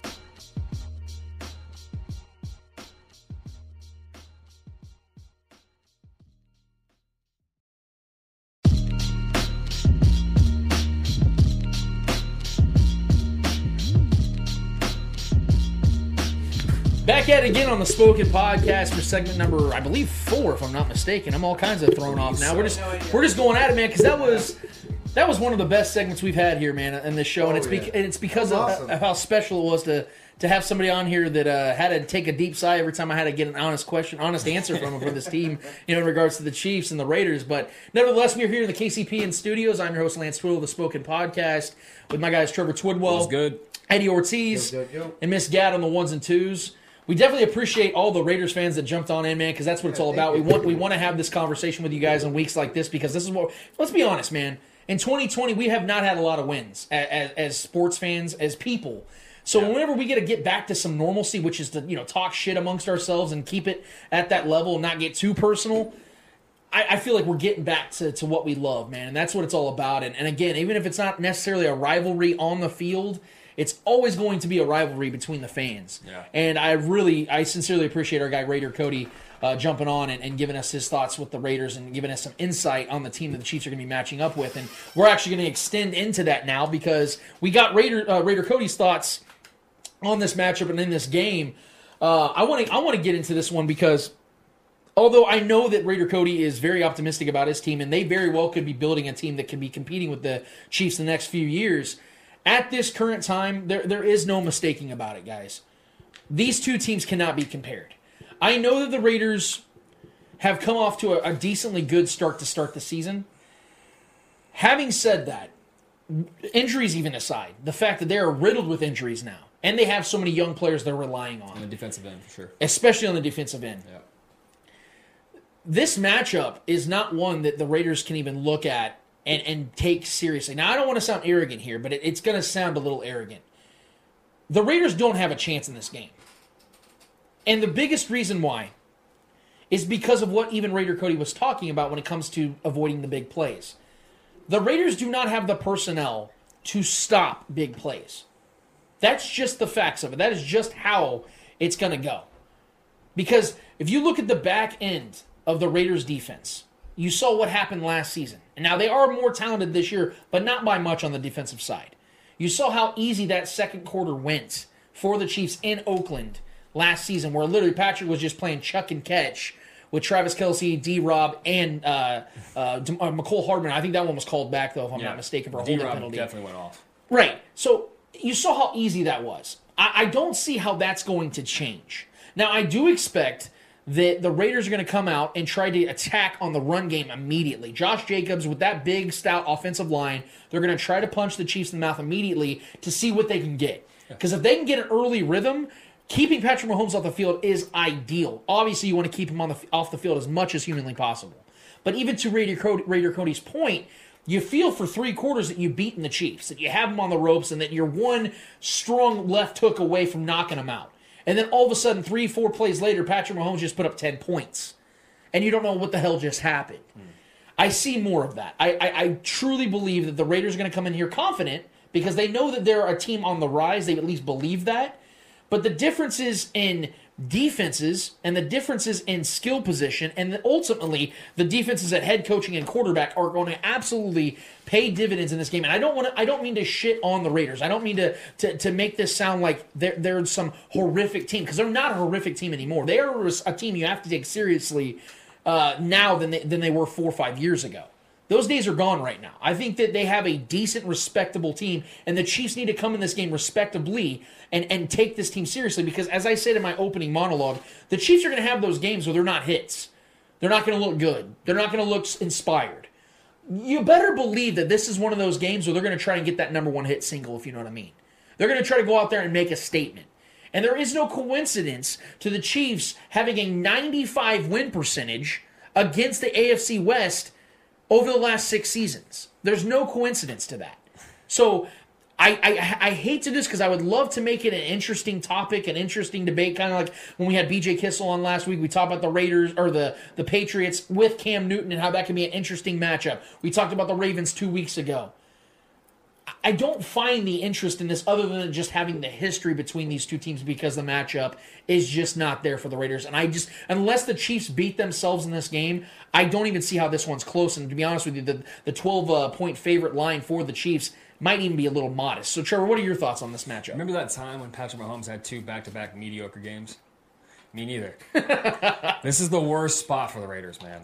The worst. They're coming off a tough loss in a, in a, in a game they, they tried their hardest to compete with a team that was better than them. And now they're coming in to do the same thing against a team that's even better than that team they faced last time.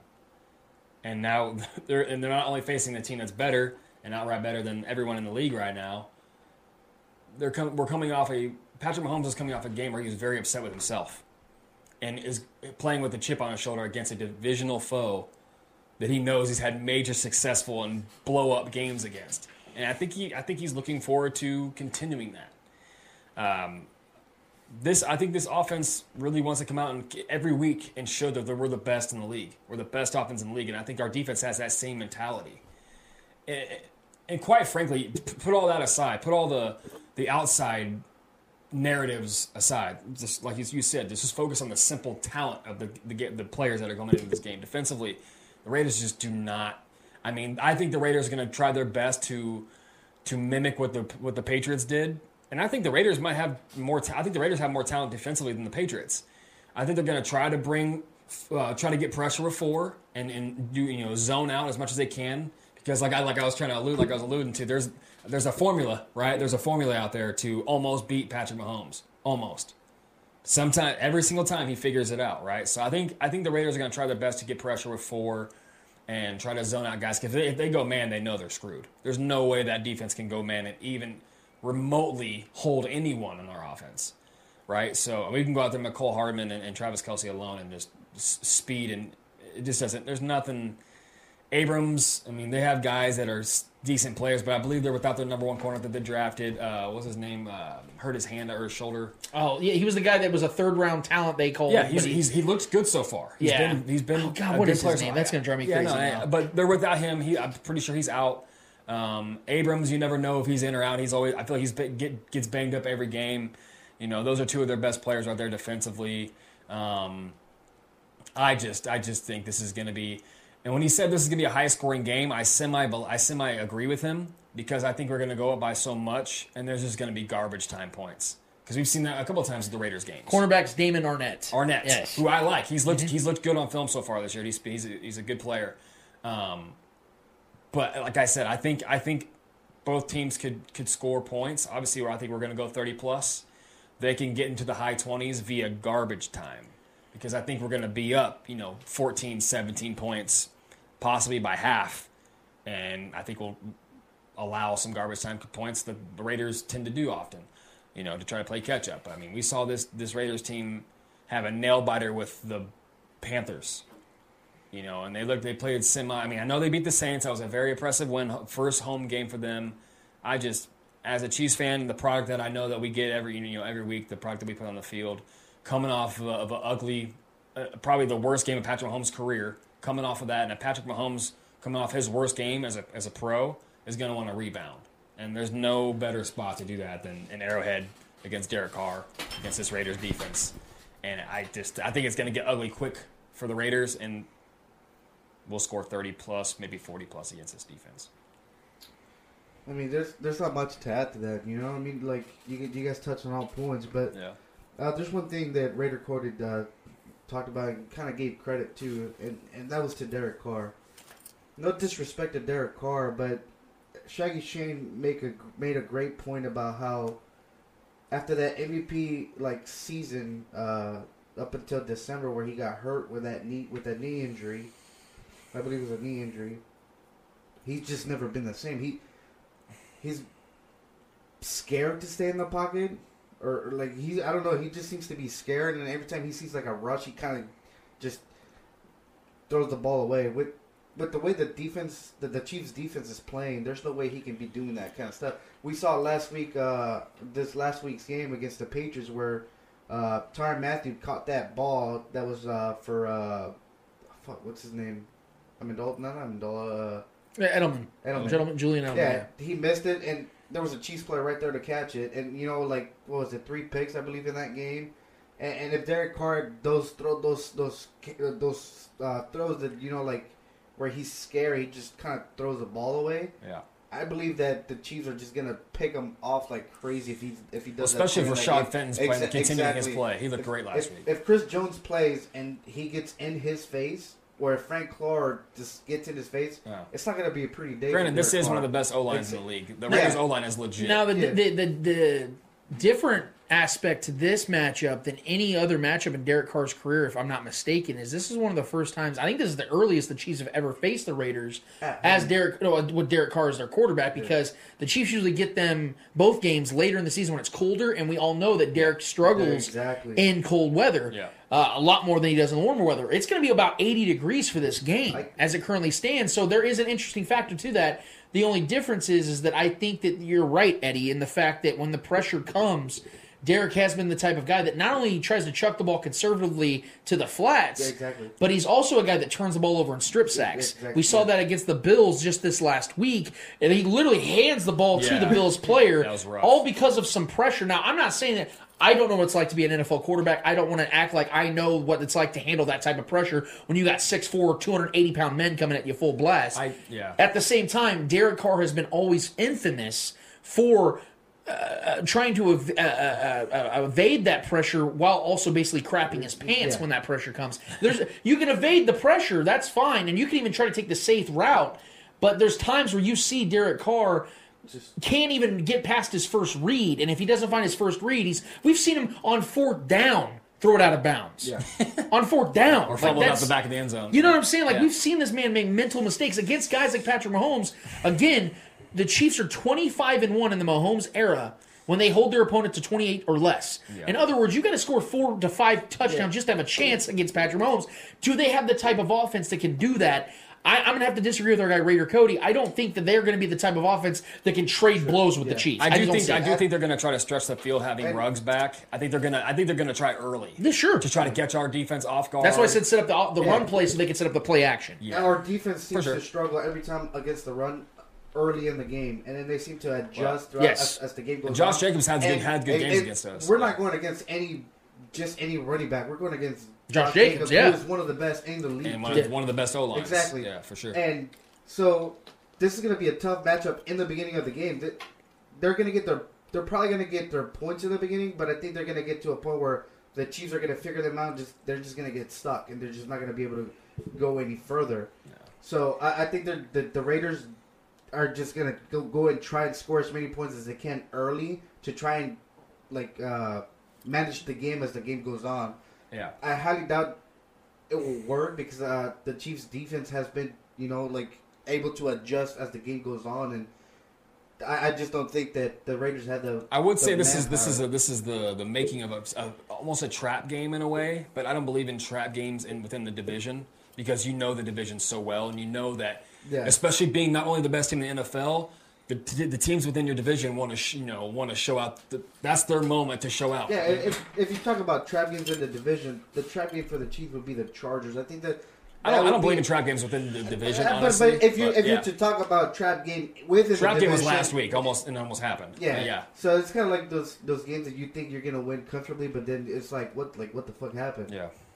To to to the point, uh, we, we we had Shaggy answer the question about the the ongoing trend of Patrick Mahomes struggling against Belichick and his defense in New England. How he's had one touchdown in eight first half quarters against Belichick. That is a trend. On the flip side, there is another trend that Patrick Mahomes has positively for him, and that is how he's been able to dominate the Raiders. In his four games against the Raiders, the games have not been close. There's been one game that was within a touchdown. That was at the end of the 2018 season when it was 40 to 33. That was a nail biter. I will give it. That, however, that was the first game the Chiefs played without Kareem Hunt. Right. After he got Yeah, yeah. kicked off the team. Yeah, our So there was a team- our big adjustment, and they still distraught. and they still dropped 40 points That without him. pretty bad uh, uh, defense. So uh, since then, since then, the Chiefs have played the Raiders twice. Uh-huh. It has been close, guys. In these four games, Uh, yeah. in these four games, the Chiefs have been beating the Raiders by a margin of 22 points per game. And in two of their last three, the Chiefs have won by at least 31 points. I'm telling you, Andy Reid likes to put it on Gruden. Right, and, and, and so it'd be one does. thing. It'd be one thing if the if the during this span the Raiders had a bunch of changes. Let's say they went to Marcus Mariota. Let's say they drafted a bunch of great high profile defenders that made immediate impact. Let's say they changed co- coaches and they got themselves a better head coach. I can entertain the thought that there would be a difference in this matchup. Oh, Unfortunately for them, all three of those things are the exact same. So as much as as much respect as I want to give the Raiders for building a more respectable team because they have, this isn't a shitty team anymore. Yeah. No. Having said that, they have they have they have drawn the on misfortune of playing in the Mahomes era while trying to build and rebuild from what they've had in the early 2000s. And that's why I, I, I made it an effort to ask him about Derek Carr because I, there's no way Derek Carr is the guy. I just don't see that being I- unless they build an all-time defense over there. I just don't. You can't trust. I mean, I know he had that one year where he was an MVP candidate and he had like four or five comeback victories that year, and he was very impressive. And if he had a really hot three hot start in his first three seasons, but I just there's I just can't see Gruden winning it. I just don't think he's a Gruden guy for one. I just don't see him as a Gruden Yeah. guy. He's just not. Because That's they're interesting. characters- They're characters that are two totally different dynamics. That's interesting. Uh, I will say this about the whole Derek Carr thing. I don't want to speak for Raider Cody, but Yeah. the sense I've gotten from a lot of Raider fans, and he and, and Raider Cody's 100 percent correct. They when you're one of their own, you are one of their own. They love you. I know a lot of Raider And fans that can't stand it. I get that. Yeah. Maybe they're looking at it more on the analytical side. I'm looking at more on the loyalty side. Yeah. That guys like Oh, Raider, no, yeah. guys like Raider Cody love Derek Carr because they drafted this guy. He's been their best. He is their best quarterback in franchise history. Oh, I don't care to anybody's. By far the best quarterback they've ever had. Maybe Rich Gannon's not one saying MVP much. season. Like I say, you had the MVP run. you Yes, know? exactly. And so there's this there's this belief that because in 2016 he played so well, Hmm. which by the way they had a very easy schedule that year. Uh, You didn't have Patrick Mahomes either to deal with in the division. Nevertheless, they went 12 and 4 that year, and they could have won a playoff game had Derek Carr been healthy. I think they would have beaten that Texans team, to Oh, be yeah. honest. Having said that, there's this I, I I hate to say it, but I feel like there's this false sense of of hope with Derek Carr that he's going to be that 2016 guy again, and I don't believe it's there because what Derek Carr is now playing for is his job, and I know that sounds crazy to a lot of people because of his contract, but to Trevor's points. He isn't Jon Gruden's guy. Jon Gru- Gru- Gruden did not draft Derek Carr. Right. Exactly. And to be honest with you, he's not his style of quarterback. And Mayock went and got his guy. Right. Yeah. That and that's what I was leading Yeah. to. Is we've been talking about this all don't offseason and going into this into this week.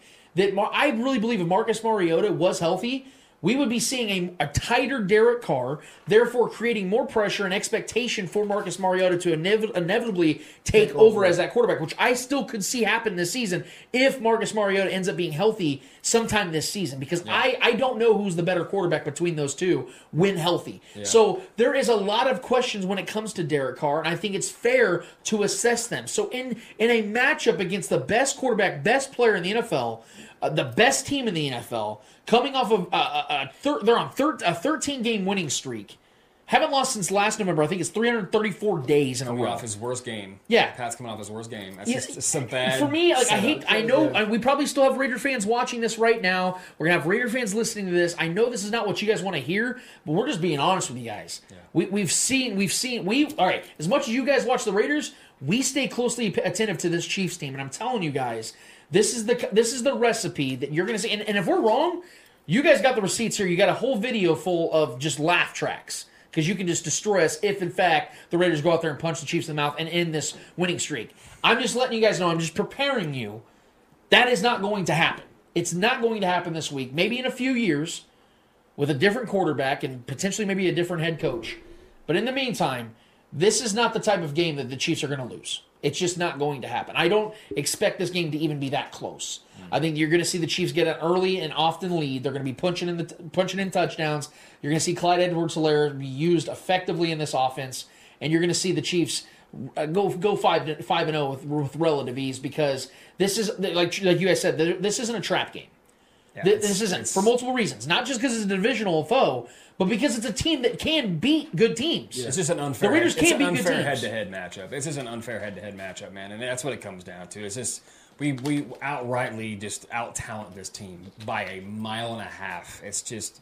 And all respect to the Raiders and the way they've been fighting. They've been in every single. They haven't been blown out this year, and they've faced some good teams, and they've beat the, a good Saints. I think a good Saints team still, you know. So I, they're they're gonna come out and compete.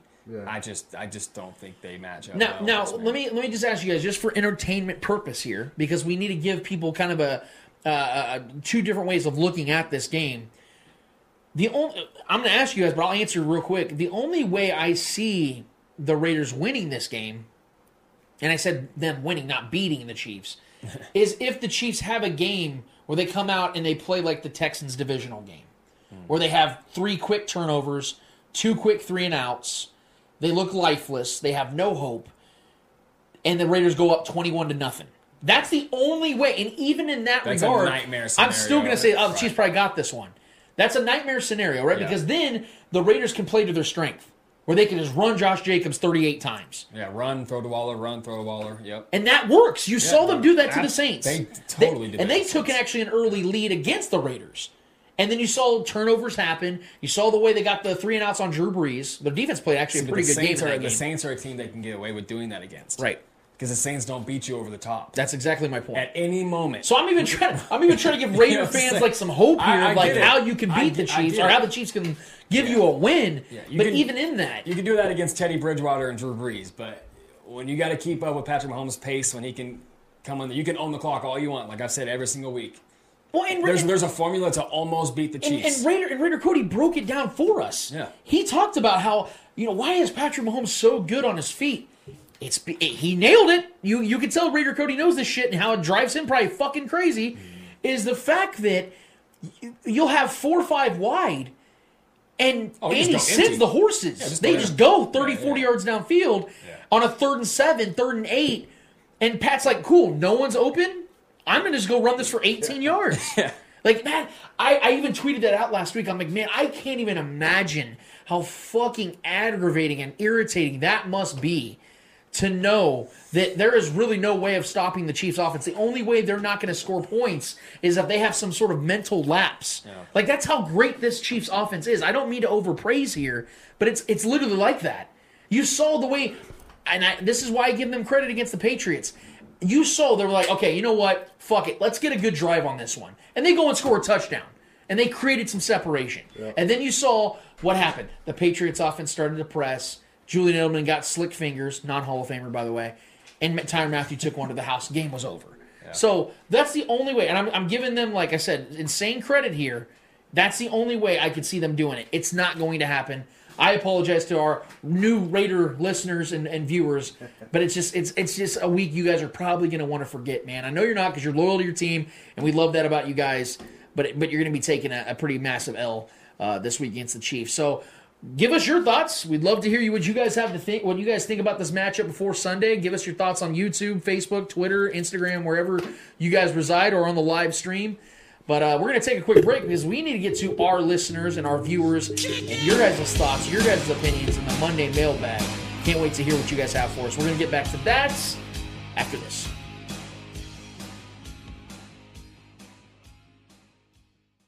Mail time. Mail time. The mail's here.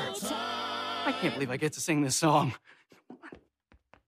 Here's the mail, it never fails. It makes me wanna wag my tail. When it comes, I wanna will. It is time for the Monday mailbag. What we'd like to do is each and every week we give our listening audience, or rather people in the Facebook group, an opportunity on Mondays to uh, fill up the mailbag and give us what they're what they're heated on, what they're discussing, what the debates, the topics in the world of sports. And uh, we like to talk about that on this show. You guys give us your questions, and we let you take over the segment uh, each and every week. So, Eddie, what is in the Monday mailbag, my dude? Man, it is a Donnie Couch Monday mailbag. Ooh, okay. say that much. Dedicated. All right. Uh, he begins out by saying, "Hey guys, Eddie, the guy who got voted for uh, off Survivor first, Lance, the knockoff Santa Claus, and Trevor, the edgy kid in the back of the class." I like it. I'm trying to figure out where the fuck he comes up with these. This is great. I want to know what kind of weed he smokes. we'll take two of them. We'll take two weeds. Two of them. Two All right. So the question is, could we see the beginning of two studs in Fenton and L'Jarius Sneed? Uh, Or yes, Lord, we- Jer- Lord Jarius. Lord Jarius, thank you. Put some spec in my dude's name. Uh, yes, because we're already seeing it. Rashad Fenton has taken a massive step this season. I know he gave up the touchdown against the Pats, and I, I'm going to hold that one against him because he got absolutely baked on that play. But Rashad Fenton has has looked like a, a cornerback one this season a lot of times. good. He has been absolutely solid. He's been everything the Chiefs could ever hope for in a player that had such zero that had zero expectations coming into this season, had zero expectations coming into his career. Lord Jarius is to me, I think there's something special about this guy. I don't want to overhype him. I don't want to overplay it, but from day one, Lord Jarius has been the answer at corner for the Chiefs. They have not missed Bashaud Breeland, and it's been because of him. And now the Chiefs get Bashaud Breeland this week. I know, I know. Uh, our guy Lord Jarius is hurt right now, and he'll be out for a couple more weeks. But when he gets back, you're going to see a secondary the Chiefs have not had in many years, and I could not be more excited. And it's because of those two young bucks in Fenton and Lord Jarius Sneed that are making that possible. So all credit to them because Charvarius Ward was the guy I had my eye on, Yeah. and and he's been second thought to me. No offense to him, he's been playing fine through his injury. Yeah. But these two guys, Fenton and Sneed, are the ones that I've been paying attention. To. Well, to. and Charvarius Ward's been more quiet because he's the proven one so far right now. The other guys are proving themselves, and when when a corner side is quiet, that's what you want. So Right. Charvarius, that means Charvarius has been doing his job. Right. And when I said when we previewed the game, the Patriots game last week, I said I even said it that I think they're going to try to attack Rashad Fenton. And they were. They were throwing at Fenton all day, and he was holding his ground. I mean, he had a couple plays obviously there, but when they- they're throwing at you that much, there's going to be good and bad. But overall, man, I was super impressed with what I saw. He held his own against an experienced coaching staff, an experienced, uh, not a great quarterback or a good quarterback in the in the in the, in the, in the slightest, but a guy that's been in the game for a while. Um, you know, so I and you know Belichick knows how to expose your weaknesses, quote unquote weaknesses. And then I think that's what they thought Fenton was, and he held his own. He played well, um, and then obviously Sneed. I think I think Sneed's going to be our best corner here pretty soon. I think he's going to take over as our number one guy. He looks so good. Um, he knows how to stay in position. He knows how to find the ball. He knows how to be in the right spot at the right time. And that's you have a corner that can sniff out the and, and have- lock down and sniff out the ball. He's he's he's that's that's the building blocks of an elite corner. And this is this system, Spag's system is is breeds good cornerbacks. He knows how to get cornerbacks in this in, into successful positioning. So I, I love it, man. I love that we've we've we've taken the adversity head on, having DBs and corners down, um, and now getting our number one guy back is just uh, it's it's looking up, man. It's looking up. All right. Next question comes from Donnie Couch again. Uh, you uh, kind of asked uh, Shaggy Shane this question earlier on today, and you know we we've discussed uh, this question throughout the week at work. Uh, is it possible for the Chiefs to go fifteen and one, or you can possibly say sixteen and oh? zero? Yeah, it absolutely is, and it's starting to look more and more like that, and more and more possible. At least fifteen and one, just because of the fact that it's not just it's not just because the Chiefs are so great. It's not even just because of that factor. It's the fact that if you look at the rest of the schedule, and I and I don't mean to disrespect any team because it's still very early in the season. The Chiefs are gonna have to go out there and find an L after the Bills game. Where is it? I mean, because I've never bought into the Bucs. I've never believed them to be a great team. I had them at nine and seven as a wild card team, squeaking into the playoffs, and you saw the reasons why last night. They're injury ridden, and they have a 43 year old quarterback who doesn't know what fucking down it is. so there's there's a lot to consider there. And if you look at the rest of the schedule, the Chiefs have one of the worst divisions th- this season. The Broncos are terrible. The Chargers are good but not great. The Raiders are good but not great. That's the best representation you have as a divisional foe. I like our chances. Then you have the Jets and the Panthers, teams like that that just don't have any shot of beating the Chiefs. To answer the question, I would be shocked at this point if the Chiefs drop more than one game this season. Hmm. Because I'm, as it currently stands, I'm going to stick with my prediction. They drop that game against the Buffalo Bills in Buffalo. But the fact that the Chiefs now are going to be the team with more rest coming into that game, it's becoming harder for and harder for me to hold on to that prediction. But like I said, that's where I'm standing. I'd be shocked if the Chiefs drop multiple games this season. Something drastic would have to happen. Yeah, absolutely. I, I I hope the Bills are undefeated heading into the game with us. I don't want the Bills coming off a loss. you hate like just like you know, it wasn't a loss, but seeing like I, like we were talking about Mahomes coming into this game after having possibly his worst game as a starting quarterback in the league. You know, the and I, I feel bad for the Raiders for that. Um, same as I, I don't. I just don't want to face the Bills. Them coming off a, a you know a loss and, and you know J- Josh Allen having to you know find himself again and play with that chip because that's a dangerous team right now. Um, but yeah, outside of that, man, I, I don't. I think the Saints will be a competitive game. I really do. I think that's a good defense still. I think they. I think they're so well coached. They're always competitive. The Saints are rarely ever just completely out of a game. They're always in every game for the most part. Um, but yeah, I mean, it's just it's it's hard to fathom a loss right now, though. I mean, even even in our shitty games like last week, we still win them. And that's with that's you know trying what I to stay level headed too. We're Right. not trying to sit here and say like they're just going to blow yeah, through I'm not, everybody. I'm not being arrogant. I'm not It being. just- a, I'm not being biased. I'm being rational. Yeah, look at the and I schedule. Like, man, who is going to beat the Chiefs for four quarters? Right, right. Like, I- it- yeah. It's not there. Yeah. It's just not there. So, so they're going to have to find it now. The Chiefs are going to have to go out there and absolutely lay a shit brick and it's going to be against them a beating, bad team. It's going to be them beating themselves. I don't. I don't see a team outright beating us. It's just. I, it's not happening. Yeah, I don't. I mean, after after the Ravens game, the way we uh, took care of that, like, I'm convinced that it's going to have to be us. You know, dismantling ourselves. Yeah, I'm reading a comment from here. It says, "Don't let this po- podcast distract you from the fact that Jamarcus Russell is undefeated in Arrowhead." What a I think Jamarcus Russell actually uh, picked up my car for me the other day at Enterprise. So that's that's awesome. Congratulations on Jamarcus Russell's one victory in Kansas Hey, City. but he's undefeated. Yeah. Do you remember that picture of him getting off of his private jet in the floor length like fur coat uh, after he got that big deal? Because that was like my Skype photo for like ten years. Yeah, it I, was incredible. I sent uh, I sent Jamarcus Russell the the other day. I sent him some video um, about our podcast and said, if you watch this and analyze it, I'd really appreciate it. And um, he said that it went great. But what's funny is that I didn't have anything on the footage.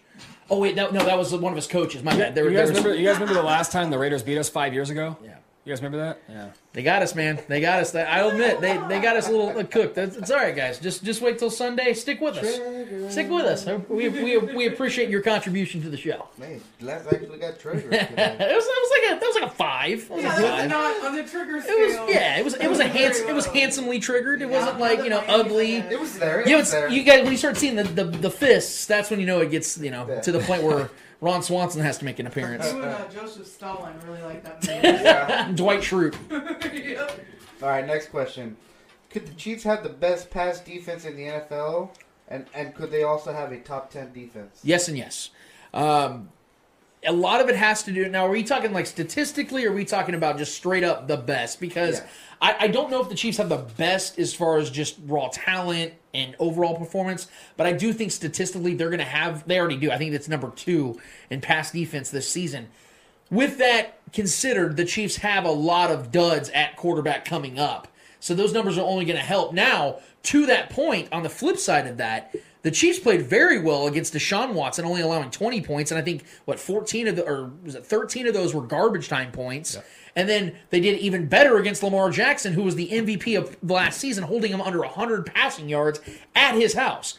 So there has to be credit due, and I think that segues into my point about the top 10 defense. I'm giving Trevor all the credit in the world on this one because I said the Chiefs are going to be the 12th, 13th, 14th best defense this season. Trevor said top 5 to 10. I said top eight. Yeah, I, I think yeah. I think At this defense is without question a top five to ten defense. It's the you, eventually you have to give a, te- a, a, a, a, a, a squad credit for what they've done, no matter who their competition is. You have to say they have played at an elite level. I can't sit here and name you five defenses better than the Chiefs defense. There are better defenses. The Steelers defense, without question, is better than the Chiefs defense, Bills in my and, opinion. Bills and Colts. Bills flirt with it. The Colts have gotten better over time, but they've had a pretty easy schedule. I Yeah, will say that. yeah. But at the same time, like I said, I'm going to give them credit. Yeah. I would take the Chiefs defense over the Colts. I would eventually. I would have to. I, I would. It would be a tie between us and the Bills. I would end up taking the Chiefs because I think they have better playmakers on defense. But the Steelers, without question, to me, is the best defense in the Yeah. NFL. Yeah. I'm not putting. The, I'm not putting the Chiefs defense over them. But the- having said that, I like I said, I only named three defenses that I can even put in the same category as the Chiefs right now. Talent wise, So it's elite. talent wise, I still think the Browns should be touted as one of the better defenses too. I know they give up some points, but talent wise, the Browns is definitely up there too. They got players in every position. So, but yeah, um, yeah, I definitely. You already know how I feel about our defense. When when healthy, and then once Willie Gay comes into his own, I think. I mean, because our linebackers are our only real soft spot of our defense. Yeah. So outside of that, with the linebackers being playing as pretty bad as they possibly could, and still, you know, our defense holding everyone 20 points and lower, I'll take it, man. Against two of the best quarterbacks already we've faced, I think we, I think we're, I think we're only trending upward. And the way we got better last year, and the way we, our defense progressed, and started off pretty slow last year, and they got better as the year goes on. I mean, we've already started off pretty strong this year, and I expect us to move on and build upon that. So. All right, next question. Uh, is Steve Pe- Spagnuolo the best defensive coordinator at adjusting his game plan besides Bill Belichick? Um, to my knowledge, I would say he's one of the best. It's it's hard for me to, to sit here and, and break down defensive coordinators across the league because I, I honestly don't follow them that closely. Um, but I will make the point that Steve Spagnuolo has done things unlike any other Chiefs defensive coordinator has in, in my lifetime, where he sees the way a- an offense is attacking them and he's not afraid to say, you know what, we had this game plan, it's not working, let's flip this shit. Because what we had previous to uh, the, uh, Spagnuolo with Bob Sutton was the complete opposite, where he's like, "No, we're gonna make this work, no matter how bad they're fucking beating our defense. We're gonna we're gonna make this work." You can't do that in this league. That's how you get yourself fired. And if it wasn't for Andy Reid's goodness and kind heart, Bob Sutton would have got fired after his second season as the Chiefs defensive coordinator after giving up that choke job in Indianapolis. But nevertheless, Nevertheless, I'm going to say that Spagnuolo, outside of Bill Belichick, is the de- defensive coordinator that I would want the most after seeing what he's done here in Kansas City. I'll yeah, I'm going to say yes. I'm going to say Spags. I mean, as far as like the obvious adjustments that improve. I mean, we've seen him. We've seen him do it in big games and in the, in the playoffs too, in the Super Bowl too. You know, we've we were, we're getting shredded defensively, and we we make the proper adjustments. And A lot of times, Belichick's, Belichick doesn't even adjust his defense. A lot of times, he he comes in with a game plan that's so good, and they just carry on with it, and they shut down most everybody's number one weapon or number two weapon, or he find a way to silence them both. He's so good at that. He usually sticks to it, and he comes in with a game plan that almost always works defensively. So he doesn't have to adjust much. But we've seen him, you know, like in the Atlanta Super Bowl when that Atlanta was stomping them, and he adjusted and shut that Atlanta offense down that second half. So he he obviously Belichick is the mastermind on defense you want, but Spags in my mind, I don't I don't I don't know outside of Belichick who's better right now. So yeah, I'm gonna say yes. I think he is the best up there with Belichick. All right. That's kind of looking ahead. I don't know if you guys want to answer this question. It, it's kind of it's asking, what do you think the Chiefs will be favored against the Jets, and will Adam Gase be gone by then? Believe it or not, I think Adam Gase is going to still have his job uh, by that game. And to be honest with you, I kind of hope he does have his job because I would like to see the Chiefs embarrass him uh, in Kansas City because he got he got his job because of Peyton Manning's dominance uh, in in Denver, and I think that that's the only reason he's gotten his job. Look, man, I, I'm I'm not Mr. Point Spread guy here. If that game is under 20 points in the money line, if if, if it's under 20 points, I I would be absolutely beside myself. I think the Chiefs are easily a three touchdown favorite against the Jets, and that's putting it modestly. So. Yeah, I don't even want to talk about that game because it's just going to be that's talk about lopsided. That might be the, the most lopsided game of the year because the Jets are obviously the worst team in football right now. So talk about ghosts. That's where he's going to see yeah. ghosts for real. Yeah. All right. Trap uh, game. uh, with Juan Thorn- Thornhill looking better and better each game, could he make a Pro Bowl this year? Yeah. Uh, Juan Thornhill is not. I don't think just in the play for that. I think he's on a on a trajectory to uh, really put himself and establish himself as an All Pro. Uh, I know that's high praise, but the fact is, this guy, it, it's hard pressed to find safeties right now across the league that are better than him. Now, there are better safeties than him. Harrison Smith up in, in, in Minnesota. I mean, Tyrann Mathieu on his own team. Like, there are guys better than him.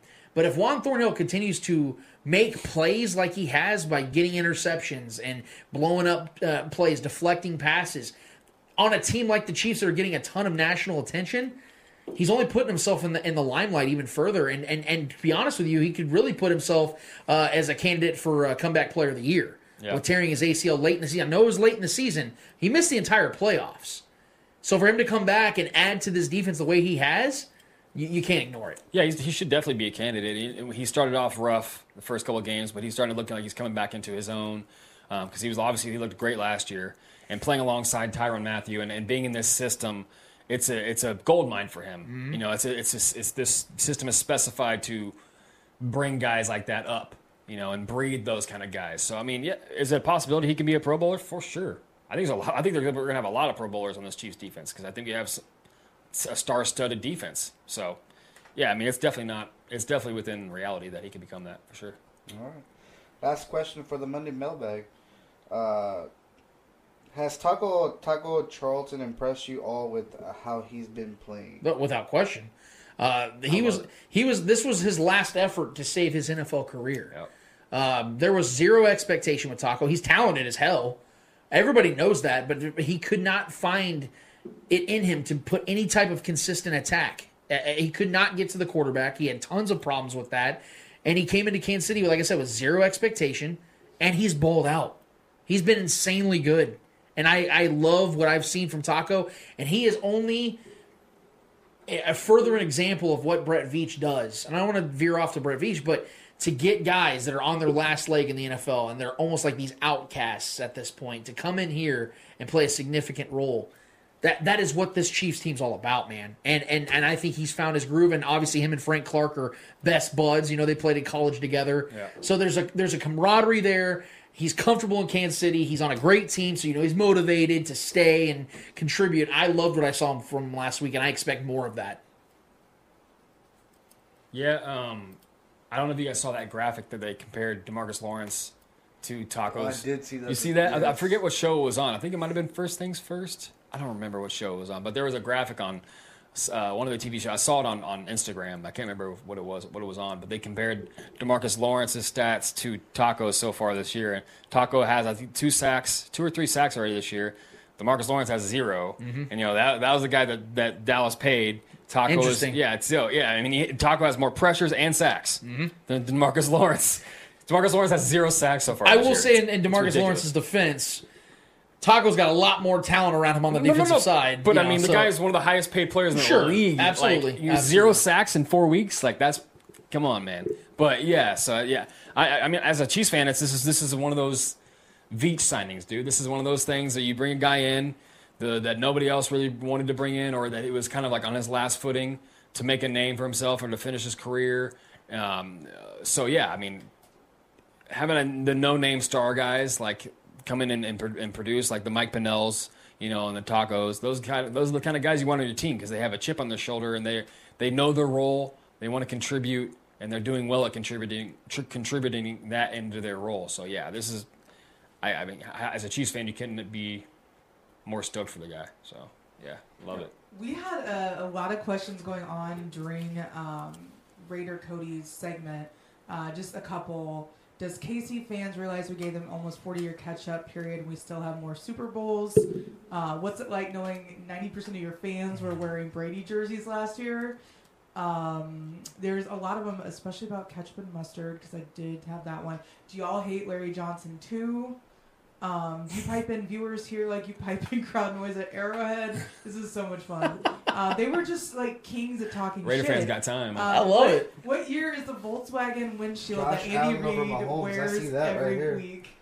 Yeah, Josh Allen over Mahomes. Like they just like continue. I like it. I love uh, it. Thank you, guys. So you guys had a very loaded Monday mailbag to get to with these questions. Did you feel like addressing any of these? Uh, actually, I'm gonna actually let the Raiders fans have a win tonight because they're not gonna have one on Sunday.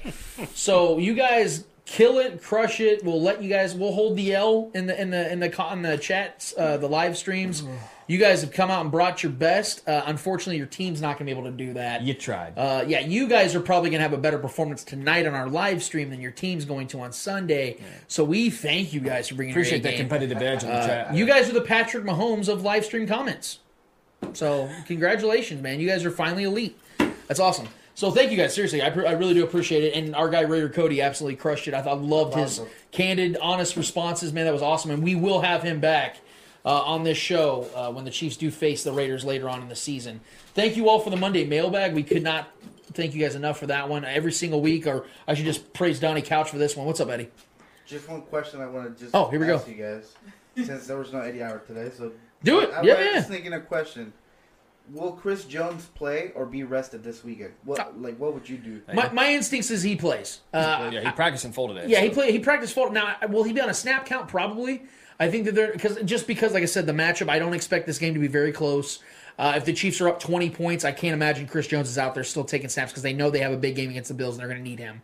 Uh, so I, yeah, I, I fully anticipate Chris is going to play. I, I just don't know how much. That that's the question that you know we should be looking at right now because I don't, I don't really know if he's going to play the whole game. You know, Yeah. when it's groin injuries, you got to be very sensitive with that. We'll pull him out after he gets his third sack on Carr. There we and, go. then- and then, yeah. There we go. No, I'm just playing. That's uh, that's a that's a tough offensive line. I'll give them credit for that. But um, no, I think I think he definitely plays, and I don't see. I mean, I don't see why he wouldn't. He would, I- knowing Chris Jones, he's going to want to be out there every snap. Sure. So I don't. Barring, I mean, barring his health, no matter where he's. I mean, I know he practiced in full today. So if you practice in full on a Friday, you're good to go. You know, taking a you know practicing half half of the Thursday practice or taking the Thursday off, you know, is what most veterans do. Sure. And you practice on full on Friday, you're usually good to go. So I expect Chris Jones to play the full game. All right. Yeah. Good question. That, that was good Eddie Hour too. We got a little Monday mailbag and some Eddie Hour at the same time. Ain't, ain't a bad night. It's been a hell of a show. We got one more order of business, and I hope you guys are ready because it should be fun. Guys, what's it called again? Hold this L.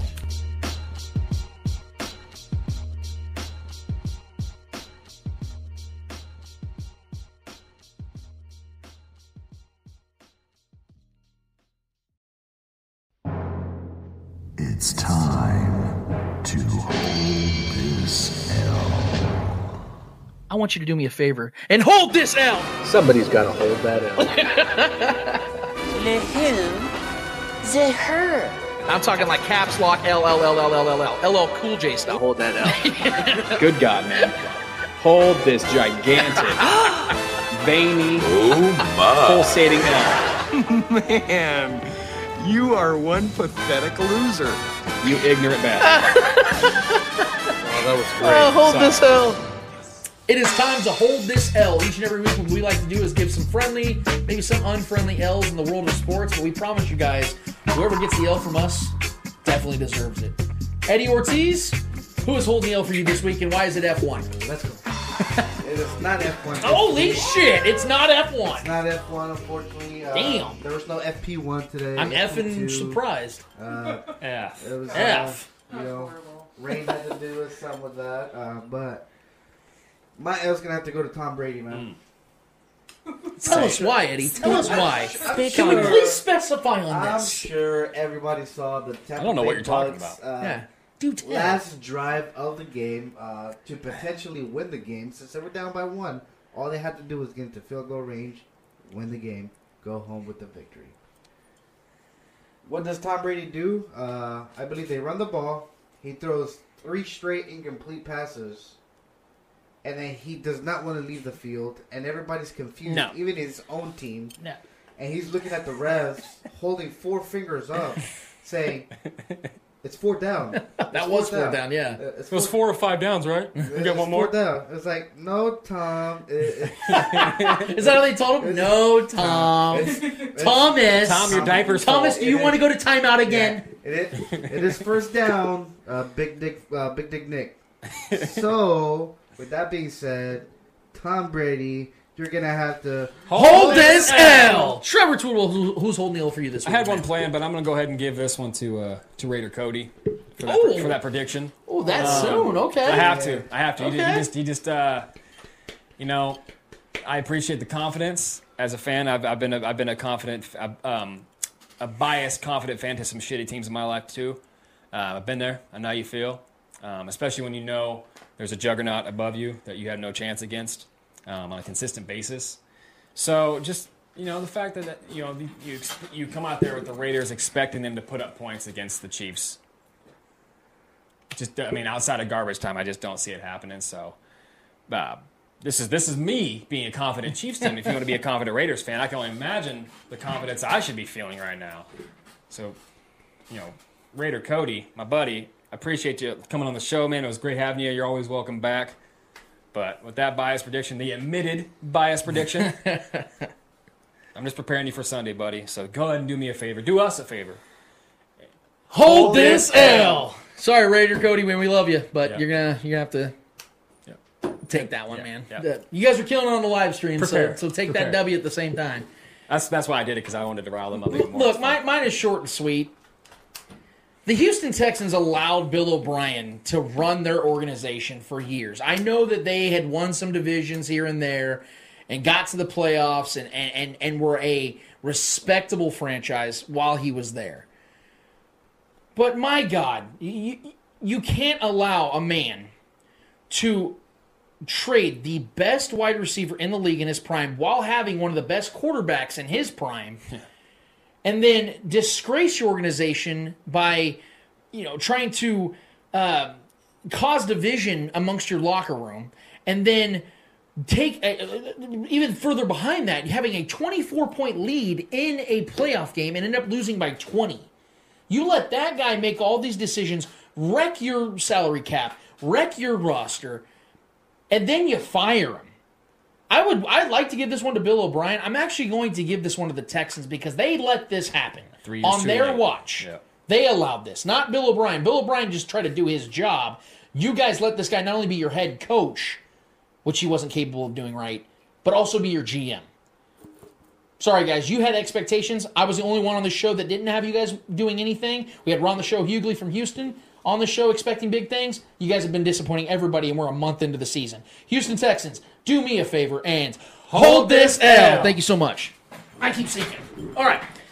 this show was nothing short of fun, and I'm, I'm I'm serious. I keep sinking in this damn chair. We're gonna these these are the these are the fun things of uh, having a live show. Sometimes you have to work around it, but nevertheless, our guy Shaggy Shane, the OG Chiefs fan, our guy Raider Cody coming on was nothing short of fun, man. And I and I hope all of our podcasters, although you didn't get to see the conversation, I hope that the conversation in audio form was the equal experience because it's been nothing short of an absolute blast. I believe our, our lady Gad has one thing she wants to say. Is that correct? Oh yeah, I just want to say shout out to everyone. Uh, it's not really hold this L by any means, but shout out to all those basement creators and all those rec room podcasters, all those living room people. Who knows, garages maybe. There's some people that have done uh, podcasts in garages that are just, uh, you know, making their voices heard and doing their thing during the pandemic where a lot of people have shut down their doors. We are opening them, and I think that's great. We've got a mobile app now. KCPN on the iOS store. We don't really cater to Android, but it's coming out too. So just hold your horses. But yeah, that's all I really want to say. Absolutely. Is just uh, everyone keep up the great work. We've got a couple additions joining the network next week too. So just stay tuned. Absolutely. KCPN is doing things, guys. We're all about the hustle here, man. We're all about the hustle. We, we love everybody that's a part of it, that contributes to it, from the Monday mailbaggers to our live streamers, YouTubers, podcasters, our OGs, man, they've been here since day one with us, and all of our new people. I feel like we get new ones every single week, and we love that. And so we want to thank you guys. You guys are the reason we do this. You guys are the reason that make this makes us fun. And we are definitely looking forward to football this Sunday. We cannot wait to talk about what took place in this game against the Las Vegas Raiders. Hmm. And we cannot wait to talk about that Bills matchup because that's going to be a fun one for sure. But in the meantime, for Eddie Ortiz, Mr. Yo Yo Yo himself, for Trevor Twidwell, for Gat, for Raider Cody, for Shaggy Shane, I am Lance Twidwell, letting you guys know that episode 85 of the Spoken Podcast is done. We out of this bitch. You guys have a great weekend. Later.